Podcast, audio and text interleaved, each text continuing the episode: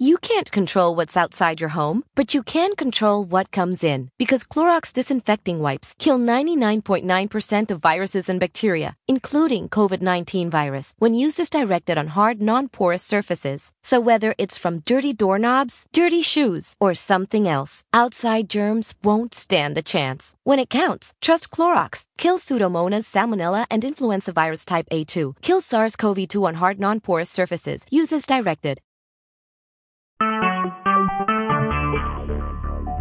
Talk Shoe. Recorded live.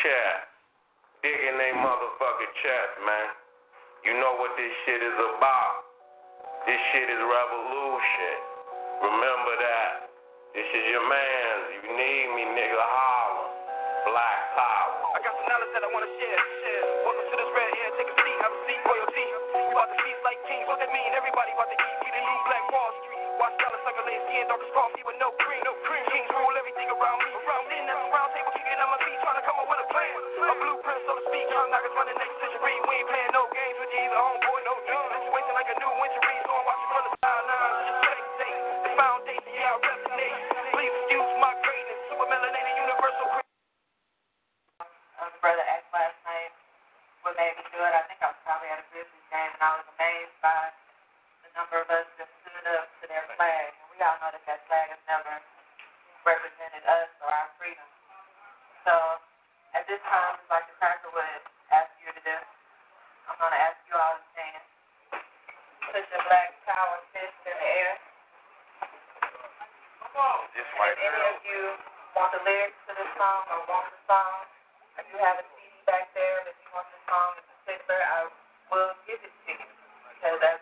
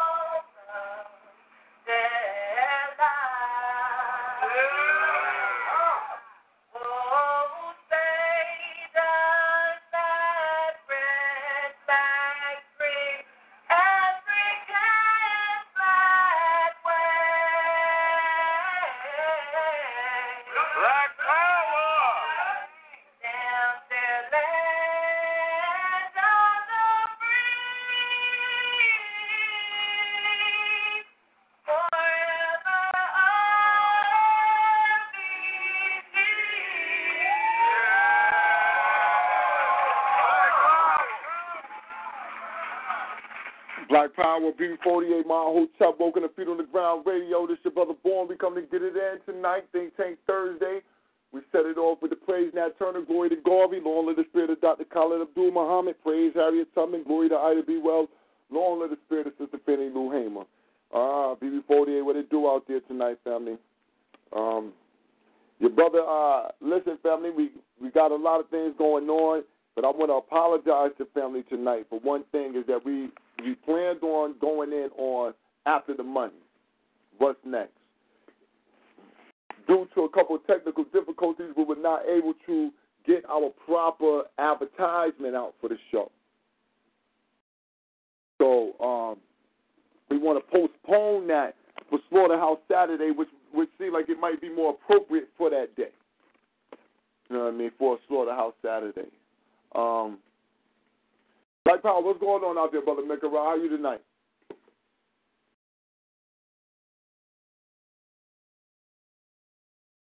Oh my bad. I'm I'm, I'm good, man. I just just called in, man. Had to set off brother Tim's show right before I left that joint. You know what I mean? And I came over here to see what's good. Um, Yeah, yeah, and um, and definitely want to get that brother, uh, get that brother a big up over here. We uh, earlier today we had a special earlier. You know, if you want to go into the archives and, and, and um, check that show with the brother Tim Black on there. You know, we was dealing with a little bit of news and just uh, some different commentary and just getting a perspective from another uh, media outlet, which runs with that same spirit of African liberation. You know what I'm saying? So, you know, we uh, had the brother on earlier today which was a wonderful thing, wonderful thing. Um, I got a special for the family though. You know, I got a special for the family because I was blessed this uh, past weekend. Um, went to Georgia to go celebrate with my father for um, you know his, his um went to do a surprise birthday party, and on the way back, you know, I uh, I'm sitting on the airplane and um, I'm sitting down, everybody's seated, and, and lo and behold, I look up, and on walks onto the plane Dr. Leonard Jeffries, uh, which was, uh, you know, I, I, thought I was seeing a rock star on the plane, you know, and um, I got a chance after the plane landed. We got to LaGuardia when we got back to New York. After the plane landed, I got a chance to, to um, you know, talk with the brother for about about 20 minutes you know, hold a nice little, uh, hold a nice conversation with him, and he, it was his, it was his birthday. Uh, the brother just turned 79. That was this Tuesday. He just turned 79 this past Tuesday, and I got a blessing and a treat from him. And what he gave me was a, a conversation that he had with the New York Mayor Ed Koch in regards to um, African centered thinking and just um, the role of the African in America and um, just dealing with the outright racist ideology that the Caucasian holds. And so what what um what the brother blessed me with was a conversation between him and Ed Koch, Coke, Koch, whatever the fuck you want to call the small hat. Whatever. It's up to you. And I would like to, you know, if, if the family was all right with it, I'd like to share. I'm listening to it for the first time. I, I listened to it just a little bit and I stopped it. I said, no, I'd, I'd rather share this with the family because it was a, it was a gift from the brother, and I wanted to share that with the family. If the, you know, if it was all right for the family, you know, just to sit back and just take a listen to Dr. Leonard Jeffries and Ed Koch um, chop it up and see, you know, and see where this conversation goes to.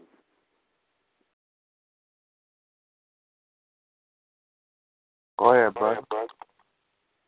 All right. Yeah, cause, but we will we will have that topic right for Saturday. We got all the adver- you know, we have all the advertisements out because um as I said the, the, that topic of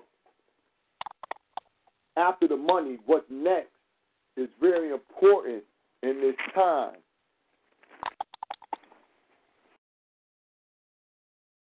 a very timely subject that we want to make sure that we put in the right, you know, we, we get enough of the right uh, players, as many of the players in the community as possible in on this conversation.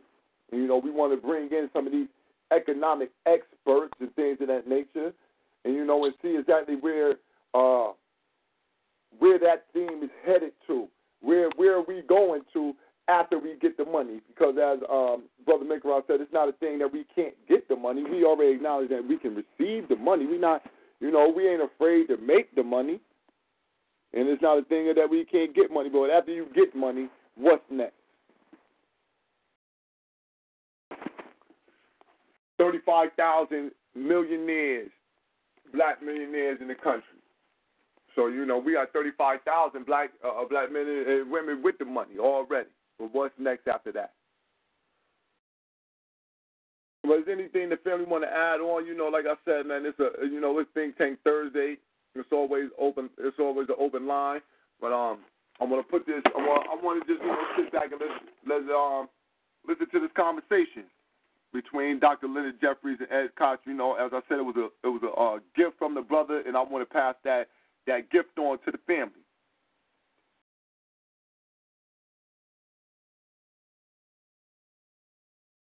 Uh, Black Power, what's going on, Brother Little? I see Black Power out there, Sister Makia. I see our sister Monique from out there, South Texas. Black Power, see our family. Black Power, BB48, everybody, what's up? Uh, BB48, Queen, BB48. I feel good to be back on the air. I ain't been on for a couple of days. Feel good to, you know, just to hear the people and see see the people out there, you know. That's always a good thing.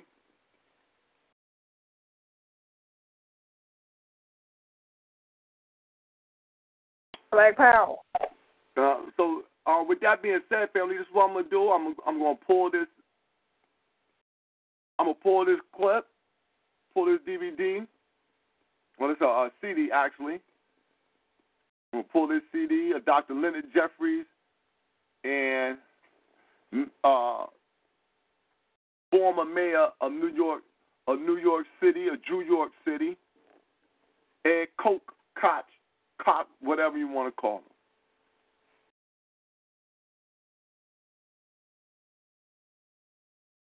So, family, tune in. It's definitely uh, uh, powerful, powerful information going to come in here.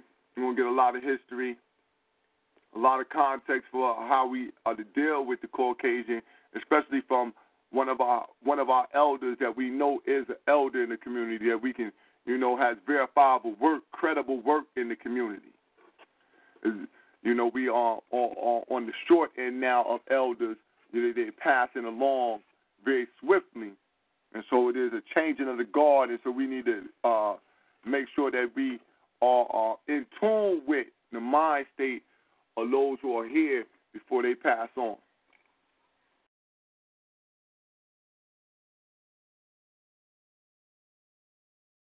So again, with that being said, does anybody got anything they, they want to um, add on? Because what I'm gonna do is I'm gonna mute the lines and then just let it play, and then we'll unmute later and um, chop it up a little bit you know what I'm saying? But um, that's how we gonna rock. That's how we gonna flow tonight. The Slaughterhouse Saturday though is gonna be a special treat. So we gonna bring it. We gonna bring it in. Gonna be nothing but the ruckus for all you motherfuckers.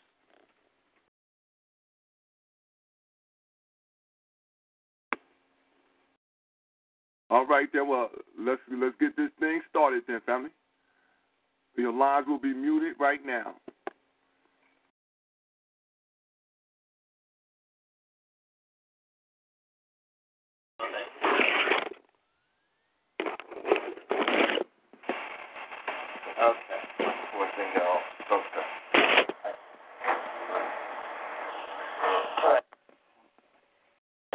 Like coffee or orange? Okay. Poor thing got all soaked up. All right, I'll be right back. All right. So let's just have a conversation, and um, we're taping this. Uh, we'll each have a copy, and I'll give you one of the tapes so that you'll have it for yourself, and I'll have mine. Now, uh, my my questions are really to learn uh, more than than to be confrontational. All right, brother Makerop. Yes, Is that is that clear enough, family? It's not really clear. Turn, I think turn your volume down. Turn, turn the volume down a little bit. All right. All right.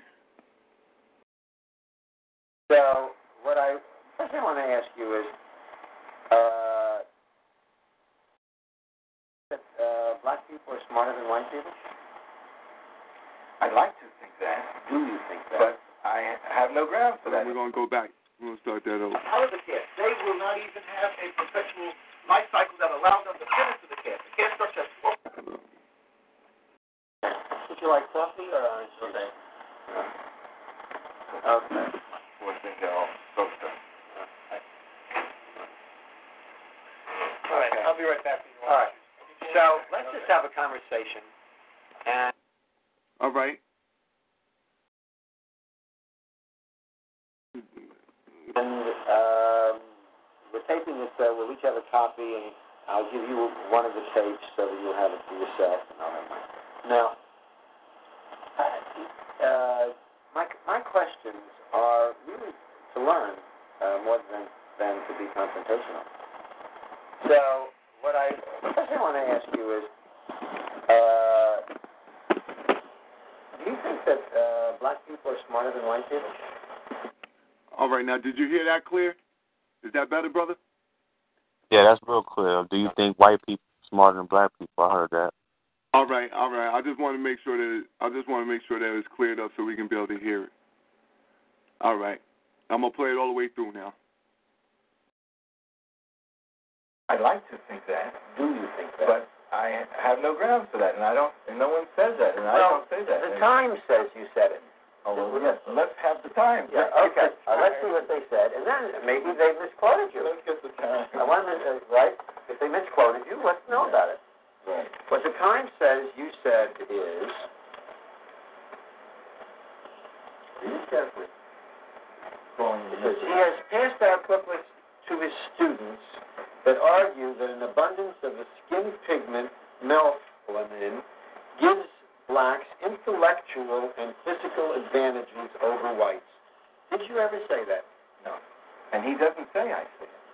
In other words, he says that there's an article in a packet of information that we have that relates to melanin. And I read that article very carefully when he, and it doesn't say that either. In other words, that's what Mr. Berger uh, said. And there are five things he said in reference to me, which I think is very important. There are five things. And all of those five, and we'll go over them individually, were designed by Mr. Berger to stamp me a racist, an intellectual uh, maverick, and an anti-Semite. And that was supposed to be the nail, the final nail on the coffin to put the curriculum of inclusion to rest. Over the last six months, or eight months, I have been under the most vicious attack of any academician, I guess, in history. I, I mean, I'm More than I'm Professor 50 Levin? I'm 53. No, but mine has been sustained. Uh, Professor Levin has been ongoing. Uh, in other words, everybody was He's a maverick. Professor Levin, I told him, I, I said,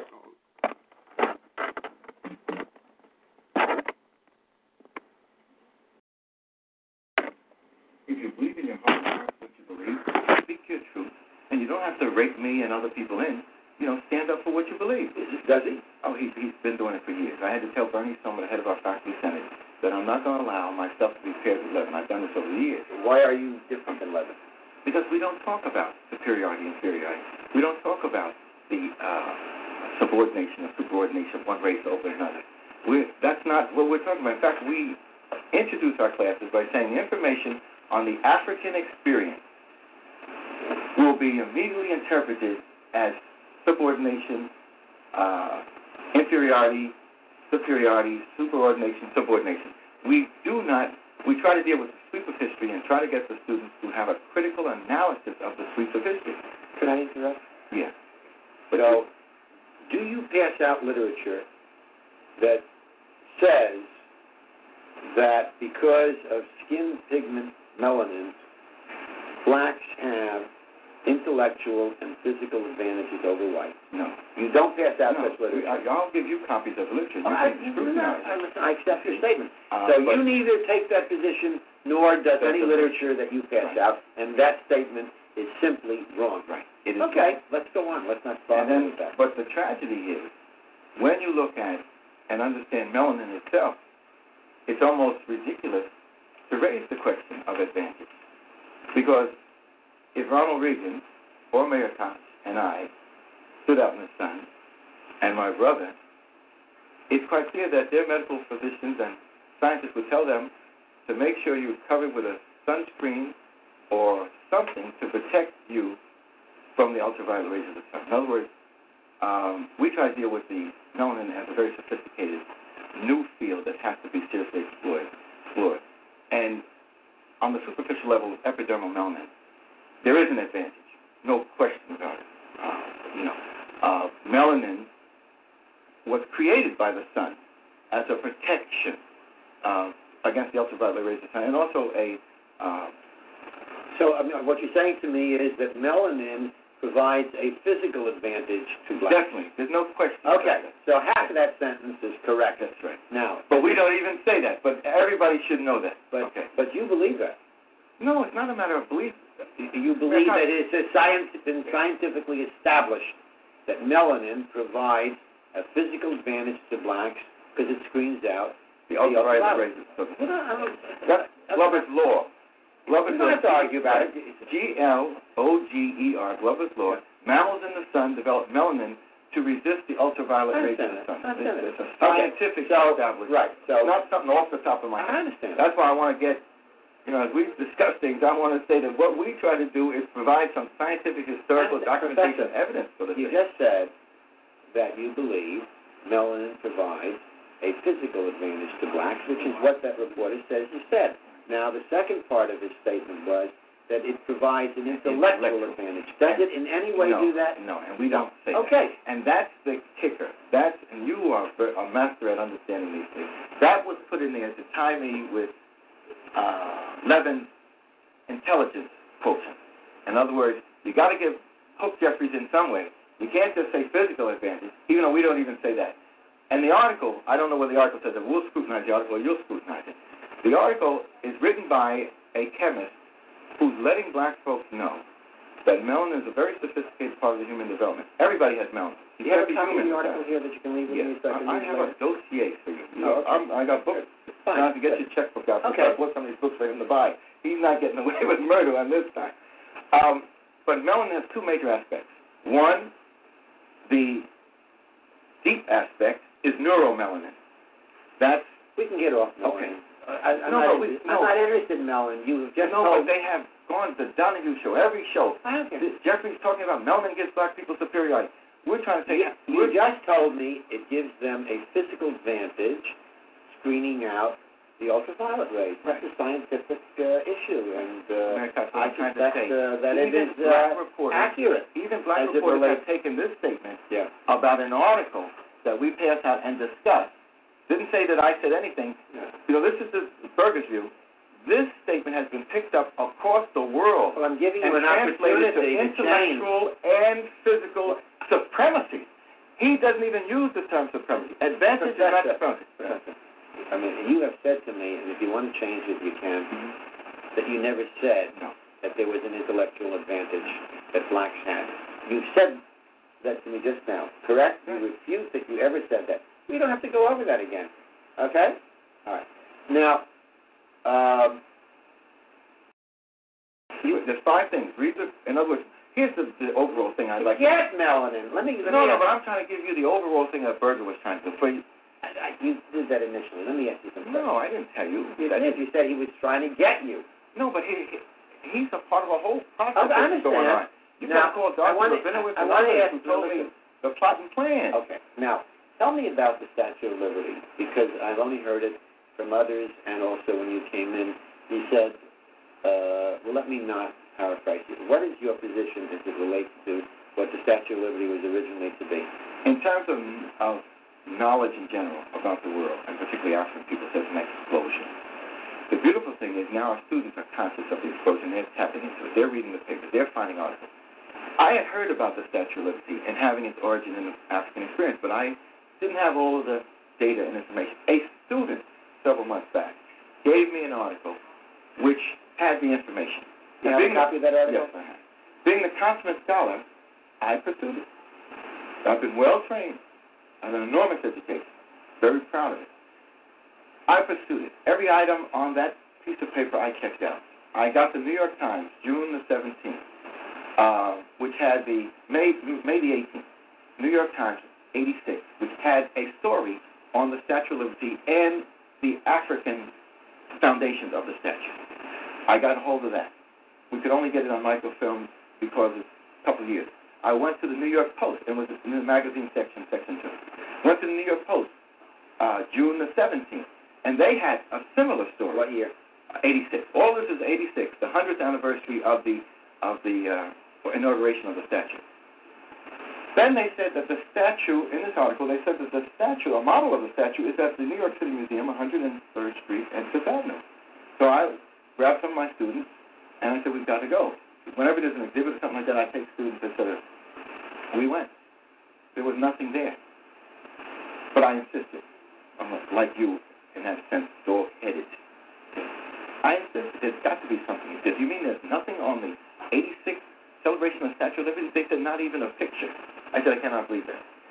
Finally, because I was so insistent, they said, these are black people, there were no whites, there were five blacks working this, working that, working the, the, uh, the bookstore. They said, there's a guard who was here in 86. Maybe he knows. So they went and got this guard, happened to be a Haitian fellow. And he said, of course, the information is here. He said, wait a minute. He went and got the book by Trachtenberg that I showed on the Gil Noble show. Marvin Trachtenberg has written a book the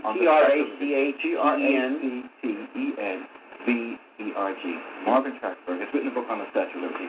And in it he details how the Statue of Liberty germinated and the various changes it went through, etc. It's this thick. And he also, and then he mentions the earliest images. But they also, in the article, say that there's a model of the statue. Of course, I want to nail it down. Does Mr. Trachtenberg, in his book, so far as you know, uh, refer in any way uh, to, To the first black model. experience in terms of the first model being modeled on a black woman? right. He does. He does. Did you personally see that in his book? Yes, and I would have. Well, that's okay. We Bring can it get the book. book. We can yeah, get it.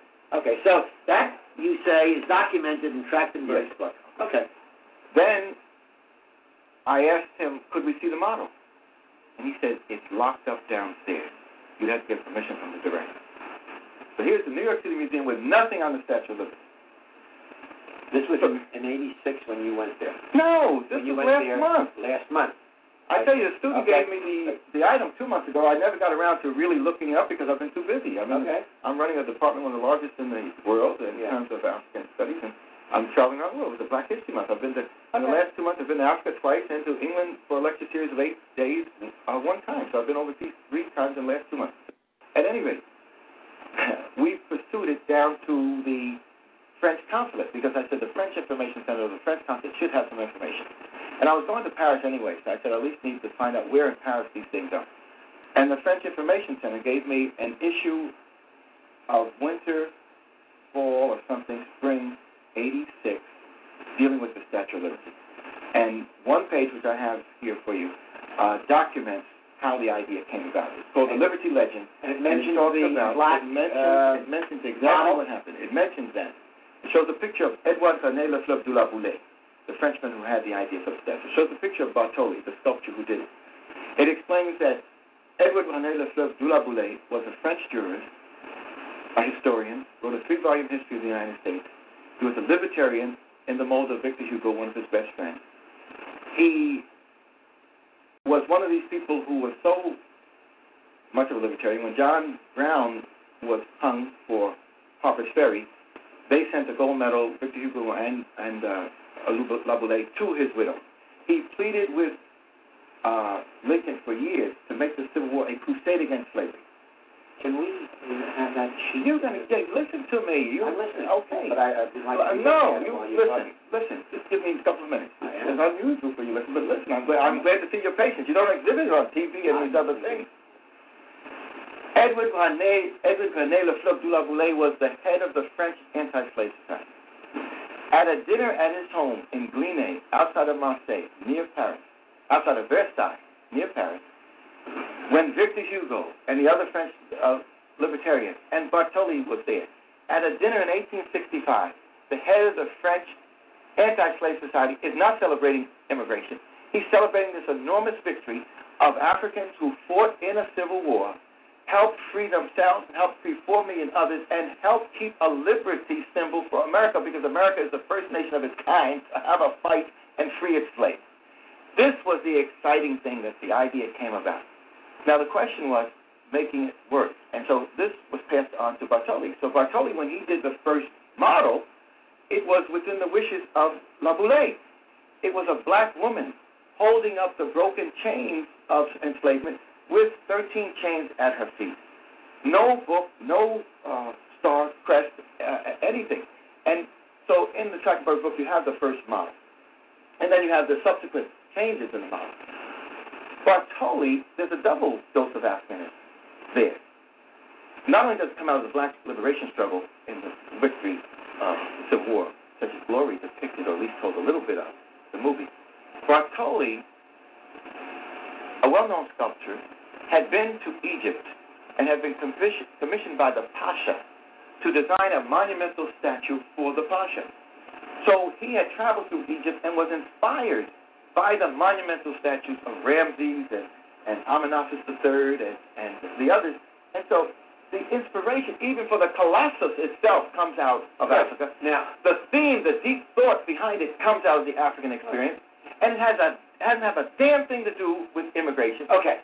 Now, And that's what we I have understand. now, so I have it in front of me, the the, the sheet that you referred to, which has any of this information on it, referring to uh, the uh, black model as the And as I pursued it further, being the consummate scholar, in the 1850s and 60s, America was anti-immigration.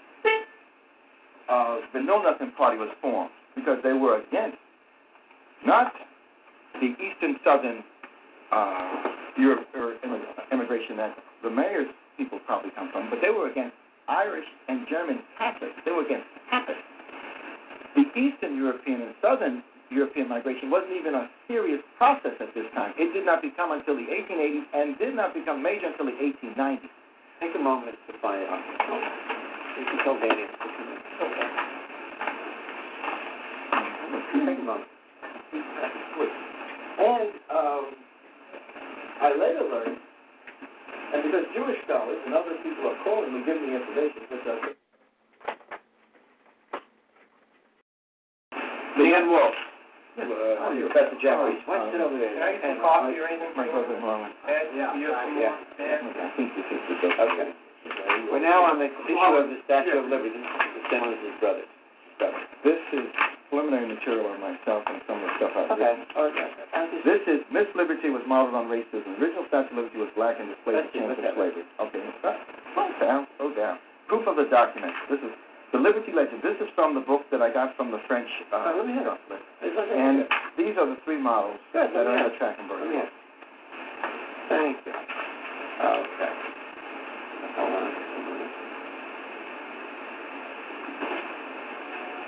Um, now, now the 1903, Yeah. as a youngster, a very bright kid, I was president of my junior, uh, my grammar school class, Avenue. And uh, we, sitting on that stage, I can remember today, Michael Jacobson, one of my best buddies, Billy Kerr and Anthony Serrato, the four musketeers, and the rest of us, singing, Give me your tide, your poor. Your huddled masses yearning to be free. The wretched refuge of your TV show. 70s, the hopeless, tenless, tossed to the young. It would have been beautiful if we had known. My mother was my first teacher. She had given me the books uh, when I was a child. I had black books before I could read. I saw pictures of black books. It would have been beautiful if these, this black youngster and the other black youngsters knew that that statue, which became an inspiration later for the immigrants that came, originated out of our struggle for liberty. That's why I'm saying we've got to have a curriculum of inclusion. These things are rampant throughout our uh, culture. That there's an African foundation for much of that which we have accepted as cultural, culturally Western, and it has been completely ignored and it has been uh, whitewashed. So I'm saying that we've got uh, we have a, an obligation. I, I'm here to plead to the mayor. We can be combative on these issues, or a major breakthrough can be made in terms of trying to get a, a measure of truth on key issues. Yeah. Which, unless they are dealt with, will be conflictual for the black and the white community, and we've got to find a way of making a breakthrough. I have, I didn't want. People told me not to come to see you.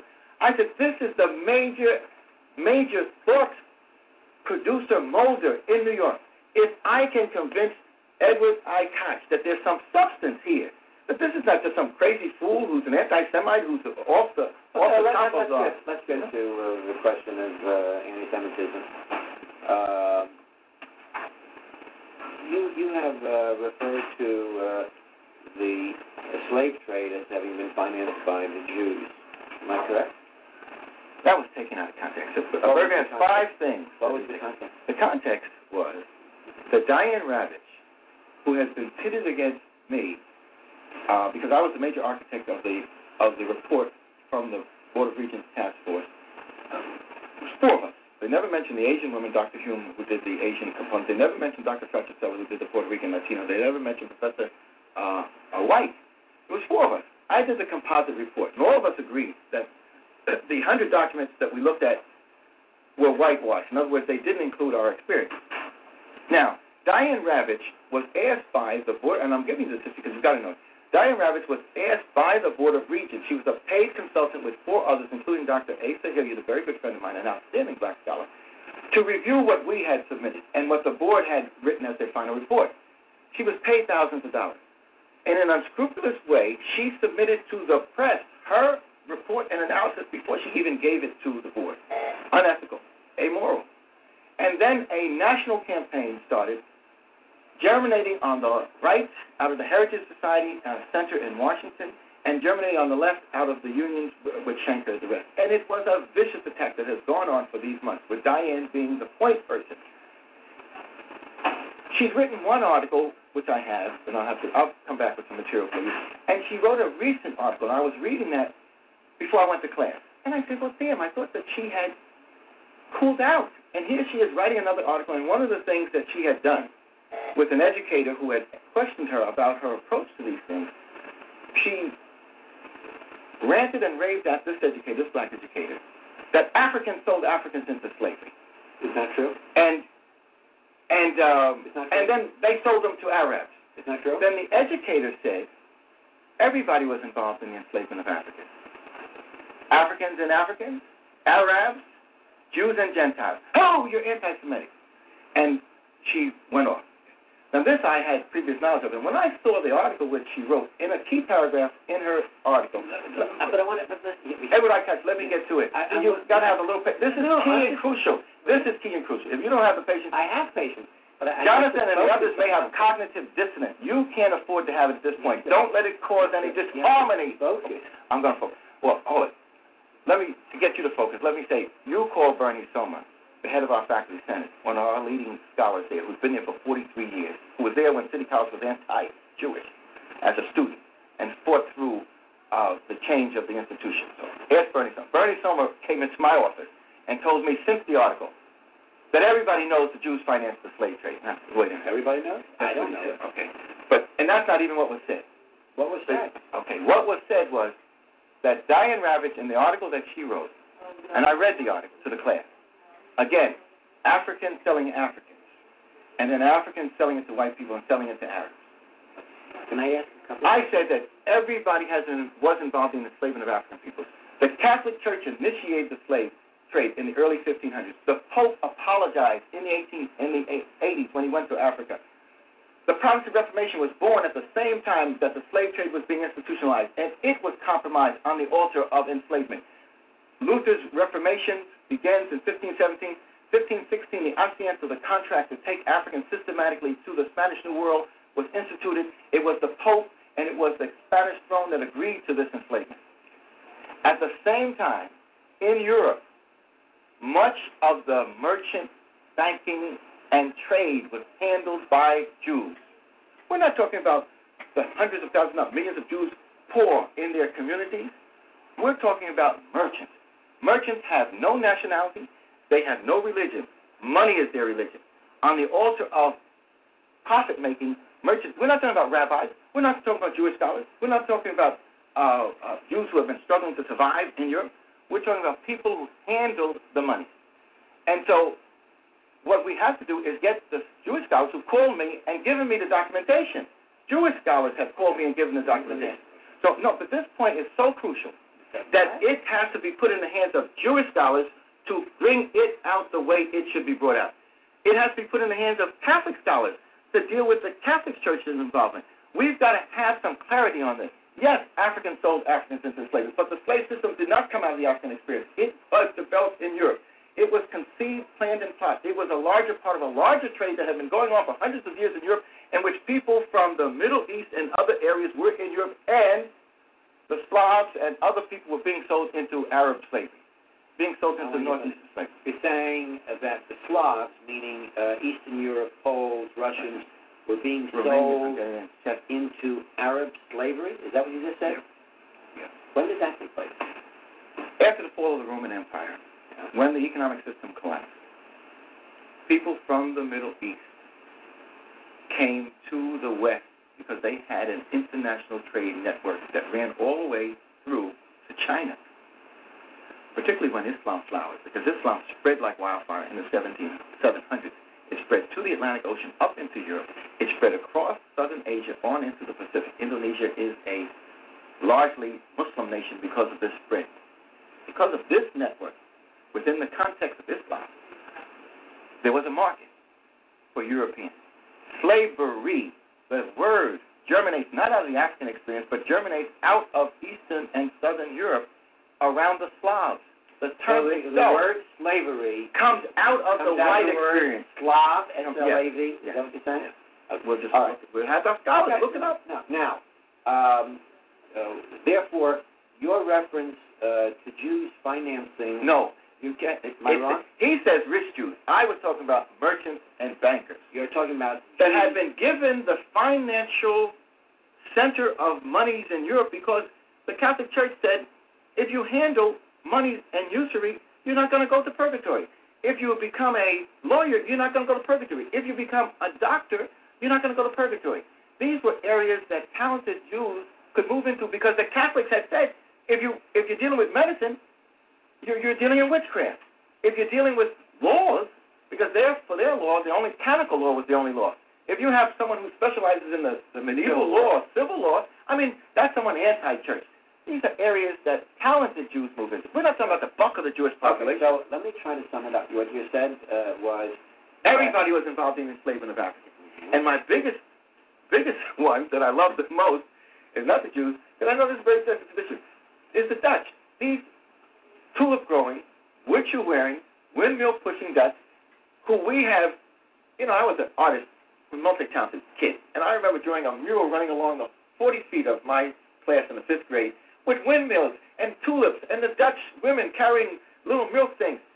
No one told me that these were some of the worst slave traders of all time because they didn't have a land to develop. They had a land that they had to make. In other words, they had to put. In other words, they didn't have land, so they had to become the merchants.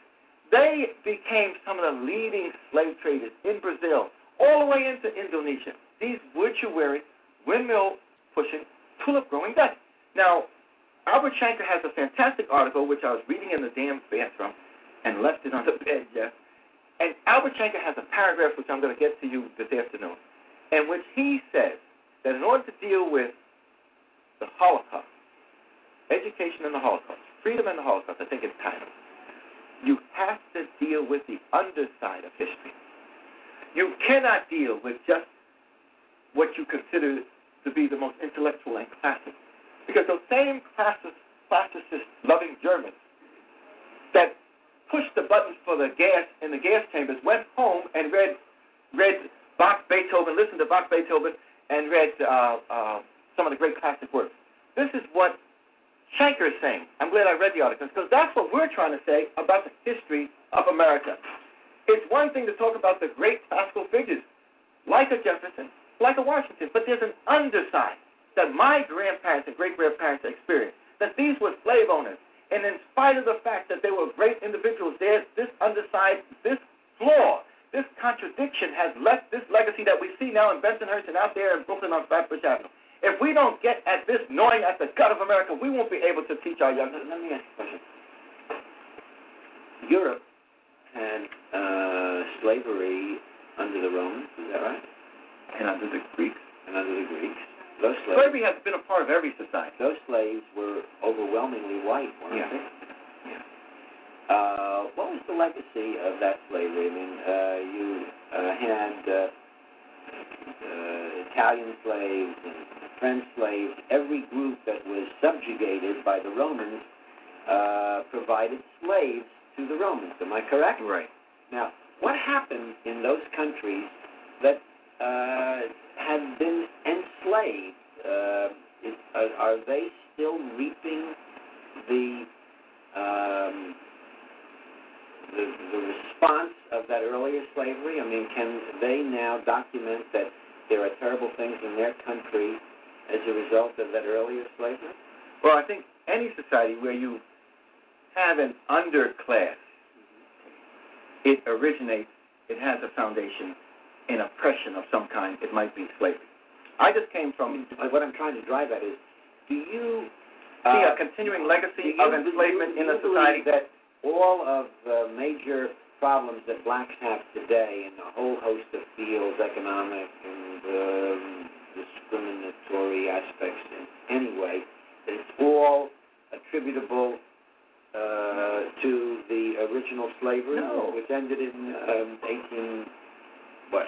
1865 officially, but because black folk, my grandparents, my grandfather, my grandfather was born in 1868, August the 10th. Because of his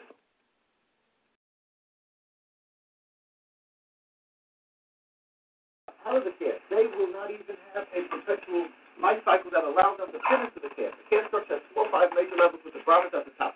These 120 million people are out of the human class. They they their shadows uh, across this Europe. If you cross their shadows, you can be killed. And what we've created, and this is what I wanted to lay down, to critically help youngsters, white and black, Jew and Gentile think, we've created what I call pyramid analysis. Using this formulation of the triangle to deal with the concept of duality in life, to allow people to be able to see that the polarity that exists in the human experience and in the cosmic is a polarity that has to be used in scholarship and will help you to organize schools of knowledge. So I have this three-point process, which is the thesis, the antithesis or antithesis, and the synthesis. You have to master the bodies of knowledge and go to the top of the pyramid and synthesize the knowledge. Only you can go to the top of the pyramid and become a thinking individual. Hopefully, you become a thinking African. I can't go there with you. Mayor Koch can help you with the experience of the Europeans. Dr. J can help you with the experience of the Africans. You have to search for truth and knowledge as you deal with and interact with these souls and go to the top. Okay, let me answer this. On the uh, left side of your chart, uh, where you refer to some people, you then have the phrase African humanism. What does that mean? Now that Berger has five things which he was trying to nail me to the cross, if you will. One was melanin. But he didn't hold that. Intellectual melanin. The other was the question of rich Jews developing Europe and also participating in the slave trade. I think that's the book. Finance. Financing jobs. The other was the Holocaust. That Jews feel that there was only one Holocaust. And the question of genocide of others is another thing. And what Jew has ever said that to? No, leave it. We're not dealing with that now. Leave it. We'll get to that. I want to take the five things. Okay, go ahead. Then That's three. three. The other one was that I have a racist theory of ice people, sun people. Fourth, and then there's a fifth. Well, I'll come back to that. Okay. Okay. Now tell me about African humanism. What? Uh, compare that with European materialism, which you have on the right and of we'll also tie it into slavery. We'll also tie it into slavery. We'll tie it also into the caste system in India. We'll tie it also into what happened to the Aboriginal peoples in Australia. It also into You do it any way you want to, but here's the explain to me what African humanism, and then you'll get on to anything Right. else. What's African humanism? The main sweep of the human family comes out of the sun belt. Scientific documentation has established that the earliest human, humanist, hominid, comes out of African experience millions of years ago. Scientific data and information, Lucy, etc. Scientific data and information over the last 20 years has established that modern humans, Homo sapiens sapiens, comes out of the experience. Now, the latest example is the popular, it's in the popular culture, and the latest example was Newsweek, uh, January 88, dealing with the search for Adam and Eve. Scientists explore a controversial theory on man's origin. The only reason why this is controversial is that its root is in the scientific data takes us back to Africa. If the scientific data took us to Europe, it wouldn't be controversial. If the scientific data took us to Japan, it wouldn't be controversial. It's controversial because it establishes the African origin of humankind in the modern dimension. What the study is, white scholars, including some women, studied the studies of 147 women from around the world, all sizes, shapes, all races, all ages. They studied the mitochondrial DNA, which gives them a genetic clue. And all of the 147 women tracing the mitochondrial DNA go back to one African woman 200 plus thousand years ago. That's what this comic relief is. It refers to a scientific study, which deals with human origin. Human origin in Africa, in the sun. It is because of the sun that we are blessed. I tell our students, because most of them are Christians, some are Jews, some and some are Oriental Buddhists. That think of your religious and cultural traditions as something that's aside. Those are bleak space that you have it. Think of history and science as another dimension. So you have the two poles. You have history and science at one pole, you have your faith and your religion at another pole, and you have to interact those two as you get to the measure of truth. But tell me what African humanism is. People in the sun, basic conception people in the sun particularly living along River valleys, have to learn to harmonize with the laws of nature. If I'm sitting along my river valley of the Nile, and the Nile River Valley, through the millennia, overflows, and if I got any thoughts, when the river starts to overflow, I'm going to move out of the way and go to higher ground. After a period of time, you know, if I'm observing nature, I observed that when that Nile starts to rise, at night there's a certain set of stars in this position. And then when that Nile starts to overflow after four months, there's a certain set of stars in this position. And then after the Nile has been fertile and it's received its banks, a certain set of stars are. Then after I plant my crop, crop, and within a few months I'm ready for harvest, a certain set of stars are. Then I began to see order in the universe as well as order in my particular circumstance. And I began to study this order and began to harmonize with it. That's African humanism. That's getting at it. But, but, but, but, but I have to, I have to you know, uh, try to uh, understand it. Are you saying that uh, people who uh, live uh, in the uh, temperate zone, uh, not in Africa, that they don't have rivers and valleys and stars in the sky, and that they don't go through the same experience? I'm not saying that. So, in what way is the African experience I am trying to different? explain it, and you Okay. just don't have the patience. No, I have a little bit of patience. Cognitive dissonance. I have I patience. feel it. Okay. I, I'm You trying. it from you, Johnson, but I- each does not have it. Okay, relax. I, I want to understand it. Relax. Well, that's why everybody told me, so how can you even go down there? I said, look, this is the master. If I can even compute, trying to understand it. Well, I want to ask. Shut up. Yes, Okay, yes, certainly, because I appreciate your spirit. I Yeah. feel it rising up. No, but uh, what you've taken is a kind of Hegelian concept, uh, and which is the European concept, and used it, you know, triangle. Right. Know, And what you have done is a typical European inability for critical thinking. A perfect example. The inability of the Europeans to think critically. That's why eventually we're going to get to this 11 thing. If you have only the European experience as a reference point, you can only bring up the European experience in the analysis.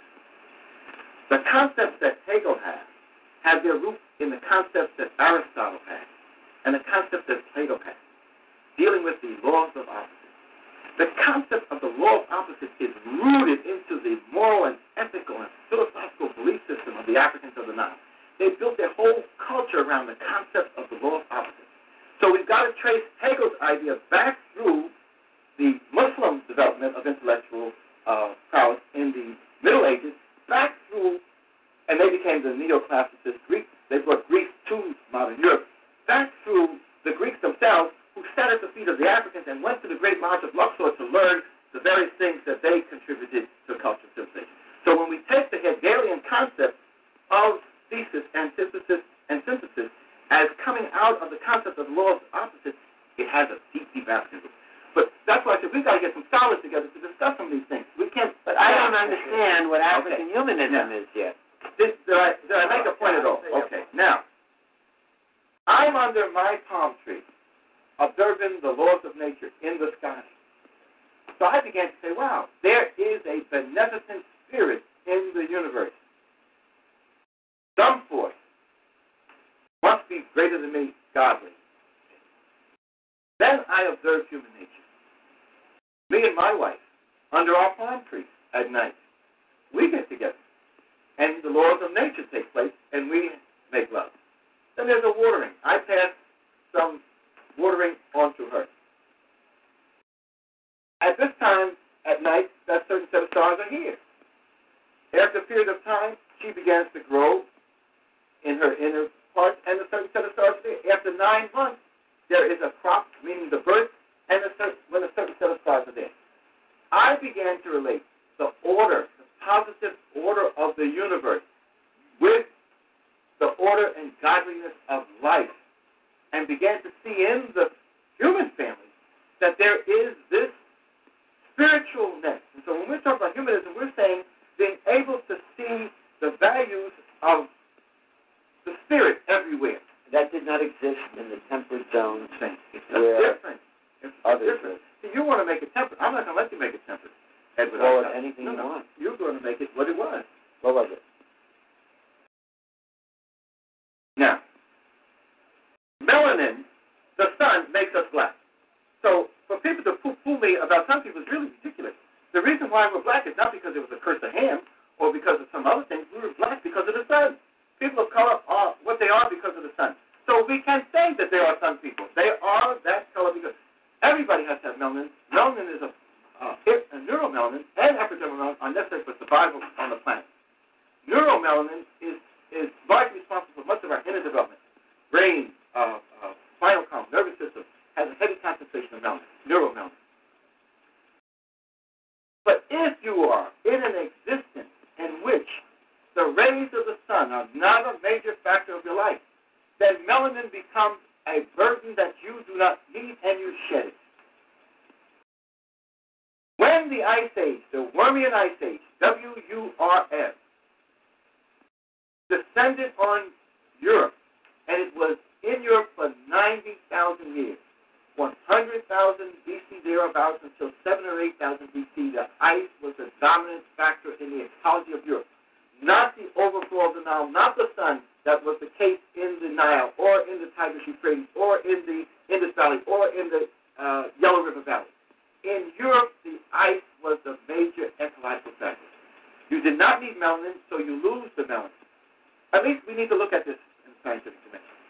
You have, in order to survive in Europe, you've got to have rock shelters or caves. Otherwise, you can't sleep out under a palm tree. You would freeze to death. And but look how this is interpreted or misinterpreted. The way we were.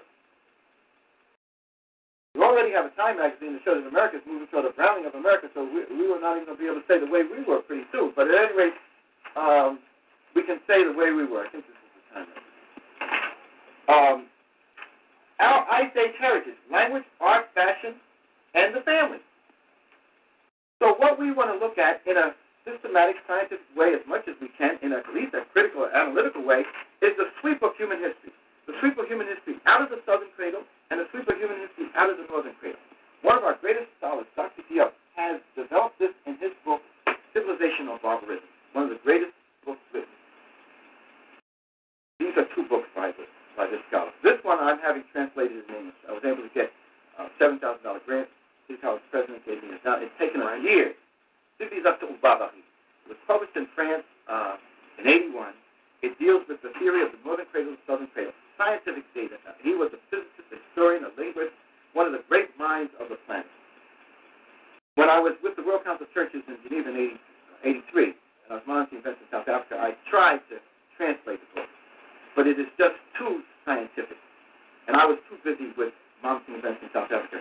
So we were able to get somebody French speaking to translate. It's going to be coming out within a couple of months, and we're going to have major topics around it. But the thesis or the theory is not some off the wall mess. I'm telling our students it makes better sense to have an understanding of the northern cradle and the southern cradle than to have a concept where you have the have not and the have. Let me see if I can Or the evil and the devil. In other words, Professor, white folks being the chosen and Professor, let me see if I can understand. Yes.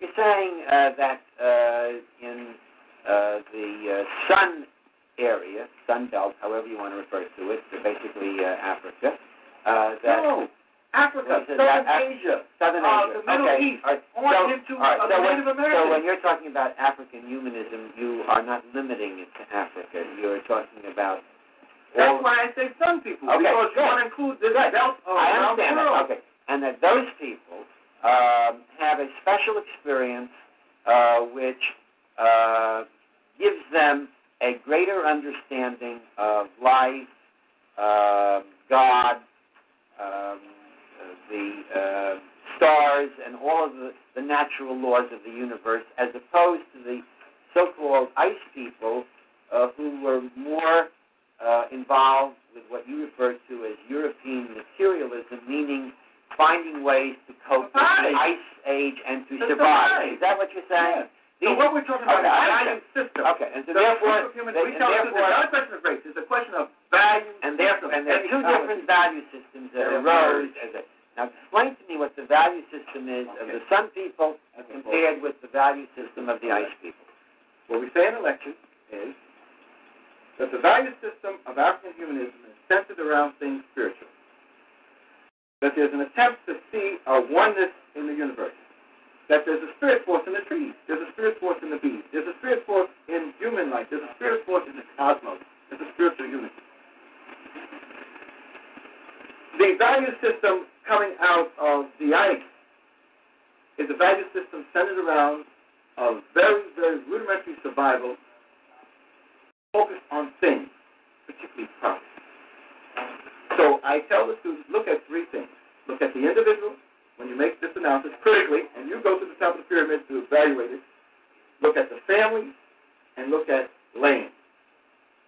The individual for some people is viewed as a spiritual extension of each other. For example, the African, when a, a child is born, it not only has its biological mother, but the mother who produced the child brings fathers for the child by her brothers.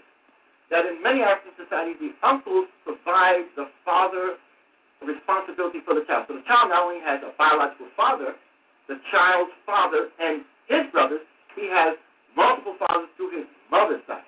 He not only has a biological mother, but every mother in the compound. If there were 12 mothers in the compound, all of those women in the compound are the mothers of that child.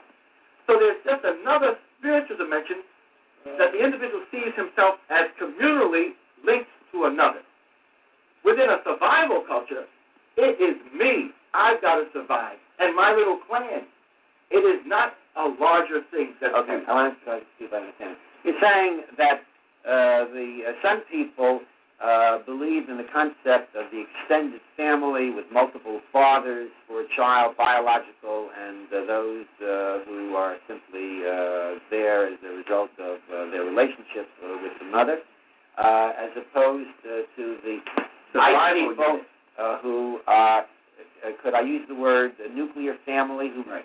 Is that, what we say. is that acceptable? That's that what we the, say. We say the other people are are uh, nuclear family, a husband, a wife, a uh, child, a special relationship Right. there, which Extended does out. not uh, have the same extension Right. uh, to others. Is that a fair Yes. statement of your position? And if you have okay. the ecology of the cave Yeah. and the space and place of the cave, you are limited. Okay. Now, now, wait minute. I wanna Now. Now, what we have uh, now uh, in America is uh, we have, uh, in many cases, lost the nuclear family. Isn't that so? Why black people are having the damn trouble they're having. Is, is that good or bad? We survive. Is that good or bad not to have the nuclear family? You can't survive with a nuclear.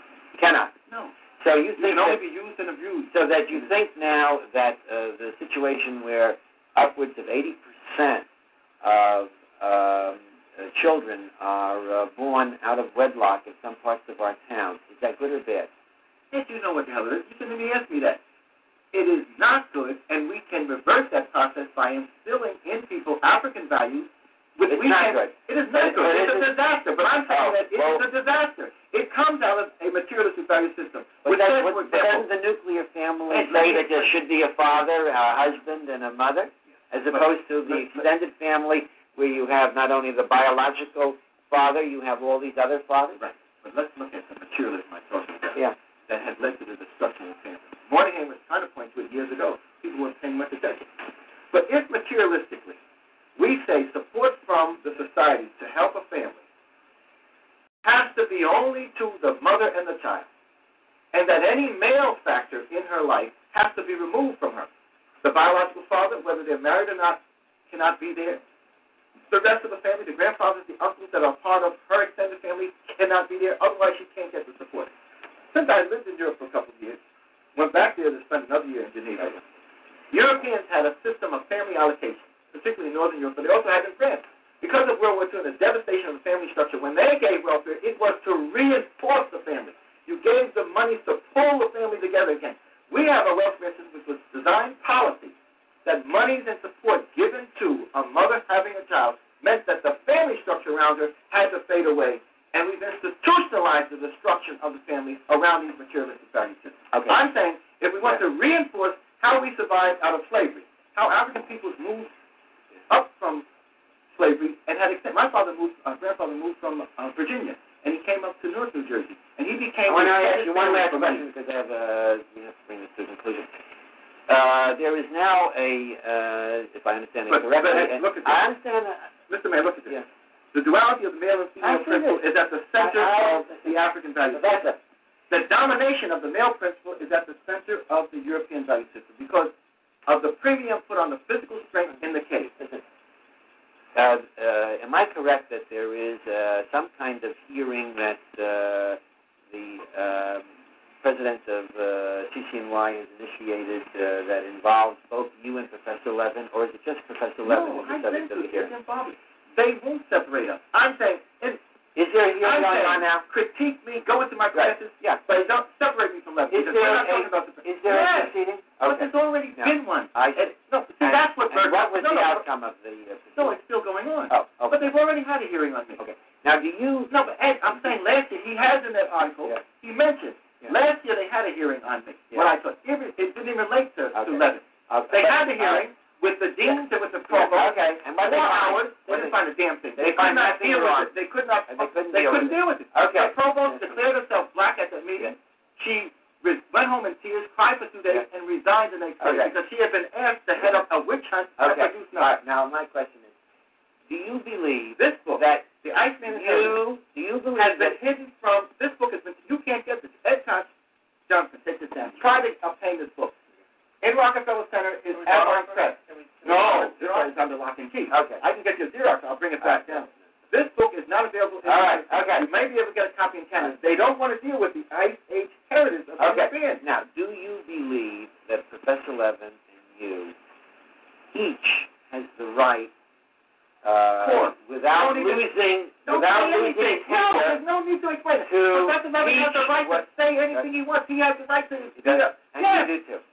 He has the right. Right. And so there's no question about that. So it's stupid for people to even say it. And I told the faculty council, I said, my problem is not Professor Levin. Levin can say everything he wants. I said, I'm not even challenging him.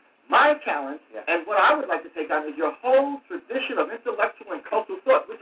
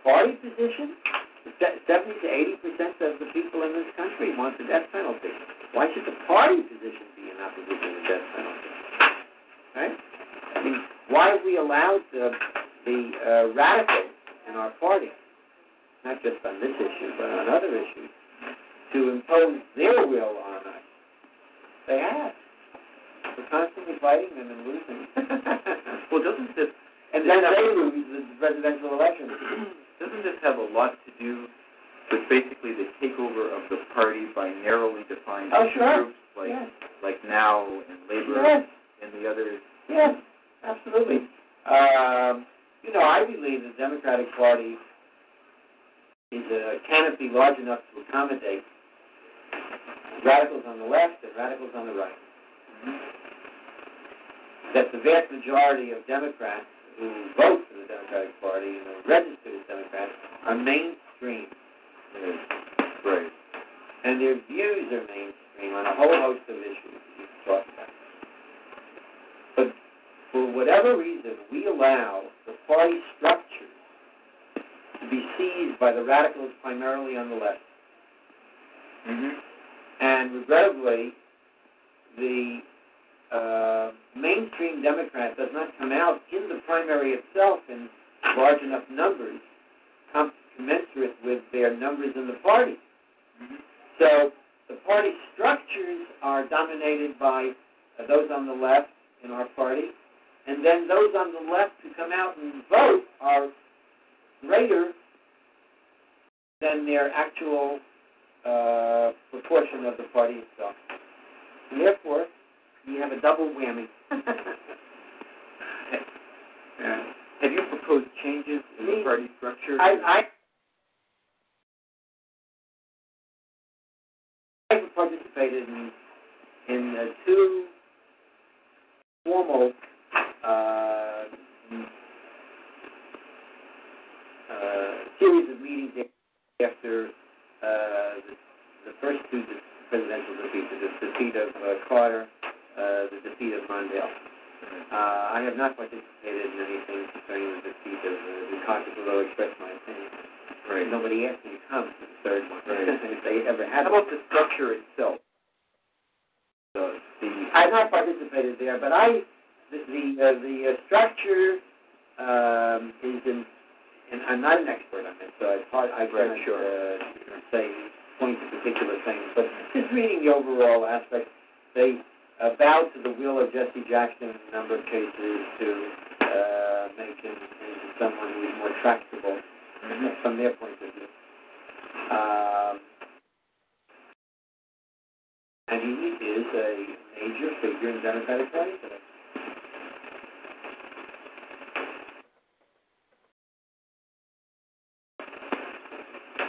the um, you know, it's, on, on the side It is not as though all these liberals in, in, in one.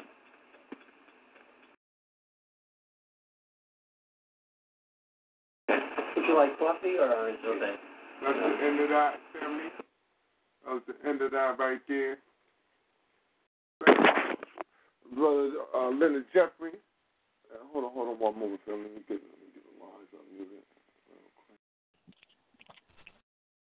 All right, Black Power. What's going on? Black Power. Black Power. Brother Leonard Jeffrey dropping that heat. Chopping up chopping up the mayor, you know the cracker you know, the cracker act he, he plays like he knows nothing at all. Which was good. So Leonard Jeffrey be able to chop him on up. Um, so, you know, any uh, commentary, anything anybody want, you know.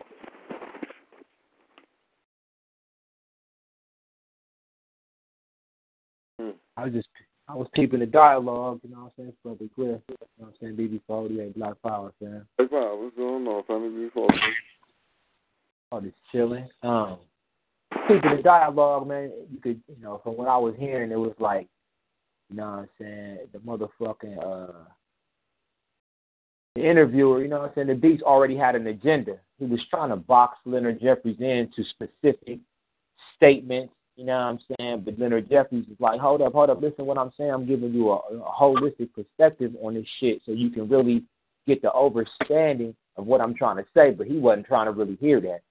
Was yeah, that was that was, uh, that was the former mayor of New York City, Ed Koch. And what happened Oh. was is that um Ed Freddie Koch. yeah, Ed Koch. A fag, you know, you know, at this time, you know what I'm saying, you know, Leonard Jeffries and there was they was on fire in New York, you know what I mean, putting out all type of information and they just basically was, you know, pretty much wasn't liked for that. You know what I mean? So they was always under attack and um he made a statement about Mayor Ed Koch. Ed Koch went out and took a picture in front of the pyramids and was like and had a uh a little a little quote with it saying, "Look at what my people done. Look at what my people built." right? Uh-huh. You know what I'm saying? And so, um, Ed Koch wanted to speak to Leonard Jeffries, but he was like, "Yo, man, I can't come talk to you till you give our people our pyramids back."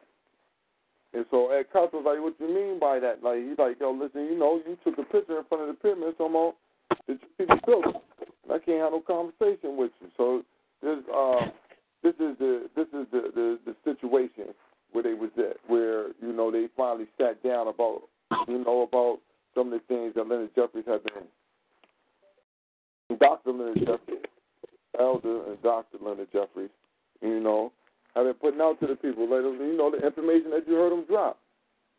The Jews about the, you know, Statue of Liberty. You know what I mean? The Jews about melanin. The Oh. truth about the motherfucking slave trade. Mm-hmm. You know what I mean? You putting that type, you know, and and this early this early nineties, you putting that type of information out, man. You know, you you know you under attack. Yeah. Public enemy number one.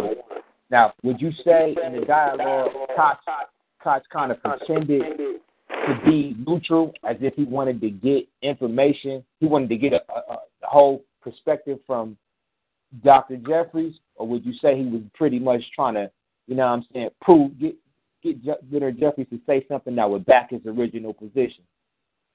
Right, you know that was you know that's what he had. He already had the agenda set up. You know that. Okay, he had agenda set up already. He really didn't want to know the answers. He really didn't. Ain't he a homosexual too, Koch? If I'm mistaken. Why wouldn't he be? That's my question. No. Why Well, wouldn't he? You know what I mean? Uh, that's just that just like puts that. you know what I mean? That right there just adds a little bit more perspective on where this nigga's mind state would even, even be at. You know what I'm saying? As far as just letting you know the character of this motherfucker. First of all, nigga, you're not even, you know what I'm saying? You're not even uh, not in, in, in the mind state of being able to know that male and female anatomy is supposed to go together. Now you trying to debate shit about Kemet and say your people built some shit. And this some of the some of the structures that he was that them pyramids not only do they have a cultural meaning in the sense of speaking about higher levels of, of spirituality, but all the concepts coming out of Kemet encompass a, a, a, a complementary concept of male and female. That's the science behind, like he was talking about when the man would impregnate the woman and uh, uh, you the, the child coming forth, you know what I'm saying, would be the fruit that would be that would that would bear, you know what I'm saying, making the the, the, the, connection with the cosmology, the sun, moon, and the stars, and, and, and nature, as far as you know what I'm saying, planting the seed and the, and the you know that coming forth, bringing fruit.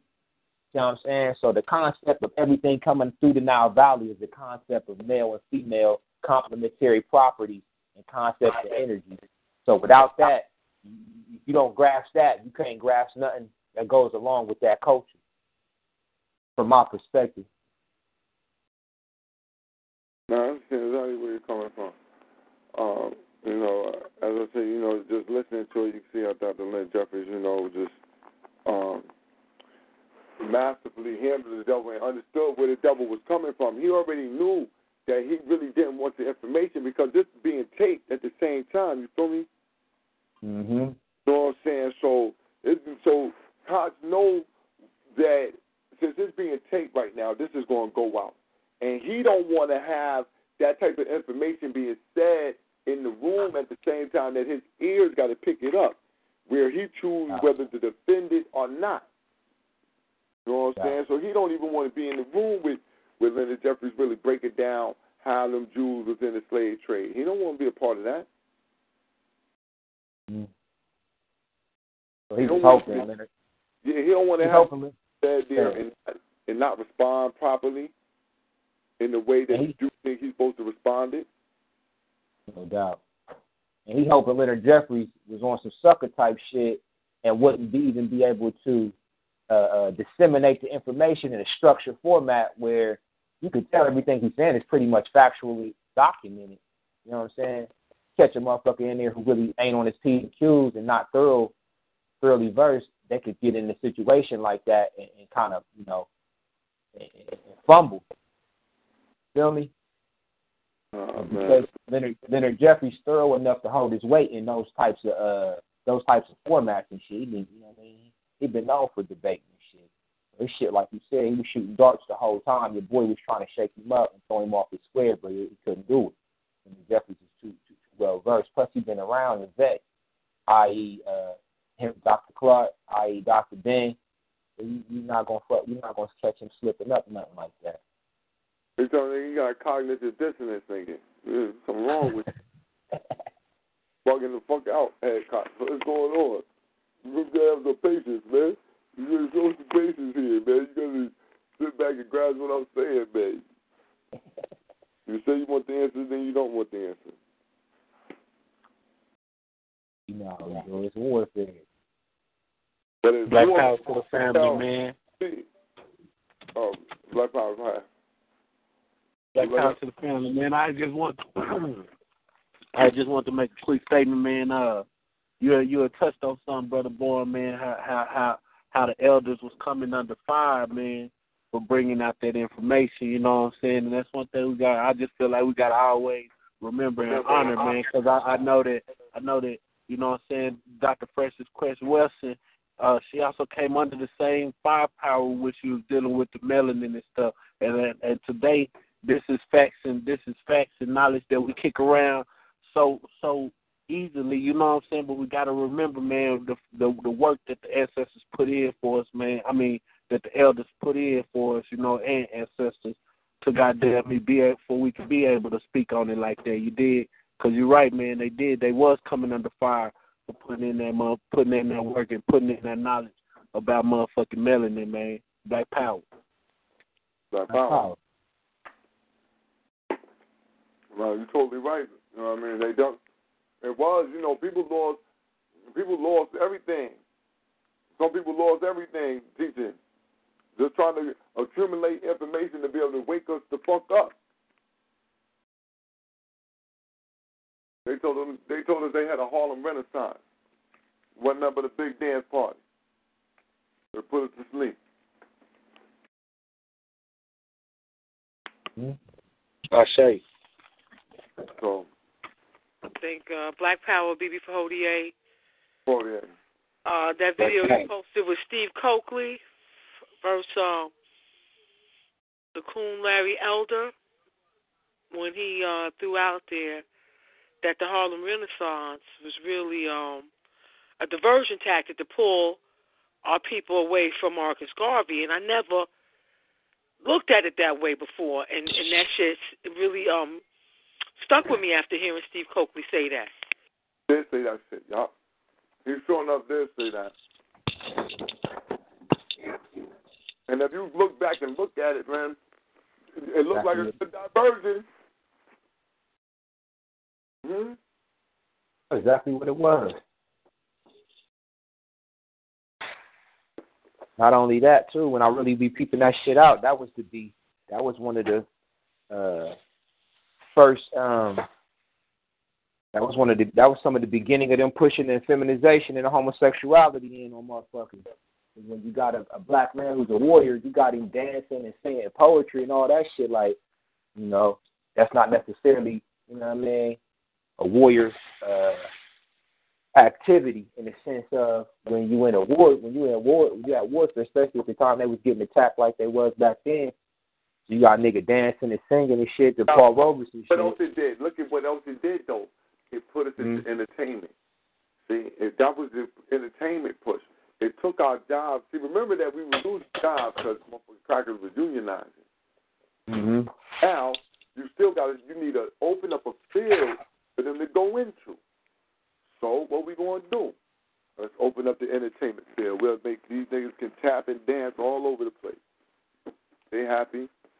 We give them the entertainment field. Let them, let them dance and, and make noise and make music. And they'll make money doing that. Mm-hmm. Which really, which, go ahead, sis.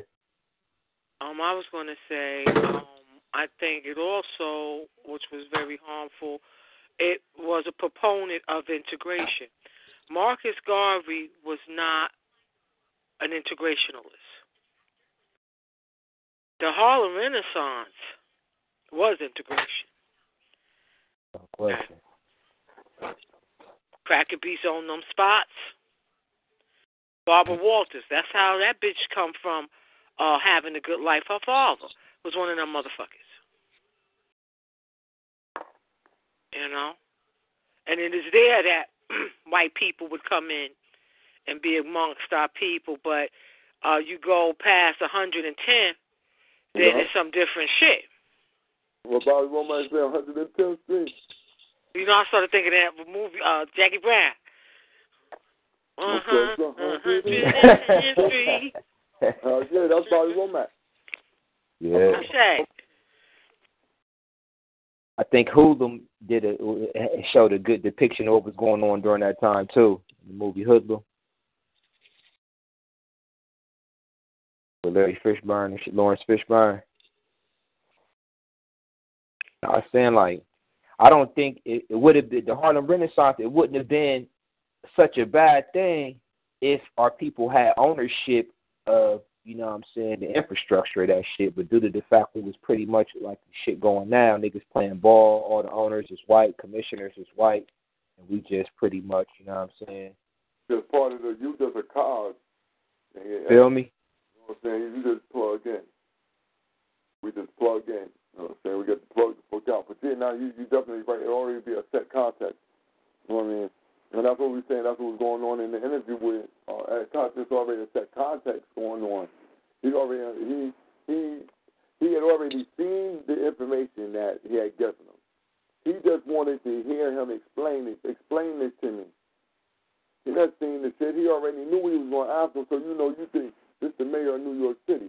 These motherfuckers got enough people to do due diligence on everything that this shit means, and he's not a, just a slow Jew sitting in there. He's not that dumb. So he had a grasp of what the fuck um, Leonard Jeffries was saying, and knew that Leonard Jeffries was saying that black people were superior. But wasn't going to tell it, but wasn't going to say it to him right there like that. It's good to let them know that, look, man, this is information. You got to look at the information, That what it say, and y'all drew the conclusion. It ain't my fault that you draw the conclusion that black people superior. No doubt. I can say it. I'm just saying this is what the information say, this is what the scientists say. So, hey, at the end of the day, y'all say that it's saying that we superior because I'm taking the information that I got to do with that shit. I'm just saying this then like sometimes you got to be careful though, because Whitey slick man, they get you to start giving them intricate. Like when he was telling him about the, he like tell me about the, this this this uh African humanism. You see what I'm saying? Because they be trying to study us to a point where they can try to predict and cut off different point, points of development for us. See, they don't be knowing how that shit is is is, is they don't know how to define it and they don't know how we implement it. So then when you giving them too much info, like, yeah, we, we do this, we operate off the sun and the family unit. Then what they doing, they using that information to plot in the future how to knock your ass the fuck on off. Sometimes them not knowing due diligence. Leonard Jeffries know. Leonard Jeffries getting information. He know that the white people know this shit. Right. Yeah. He know they know. These motherfuckers know. He know they know. But this Mm-hmm. is what I'm saying. This is an interview on record. This is for the record. So when you putting this on the record, I got to put this on the record. And you see how long. See, it's not that. And that's why Ed Koch kept asking him over and over, hold up, man, can you describe this? Because he was describing it, but Ed Koch couldn't understand it because he ain't got no melanin to understand what the fuck he's saying. So now he got to start all over and say the shit all over again, get back to it, because you don't want to shut the fuck up. But he, these motherfuckers, nah, no crackers, I'm telling you, that cracker is, the motherfuckers is multi-millionaire crackers, man. They got motherfuckers in there doing due diligence on every single thing that you said. Every day got your motherfucking syllabus.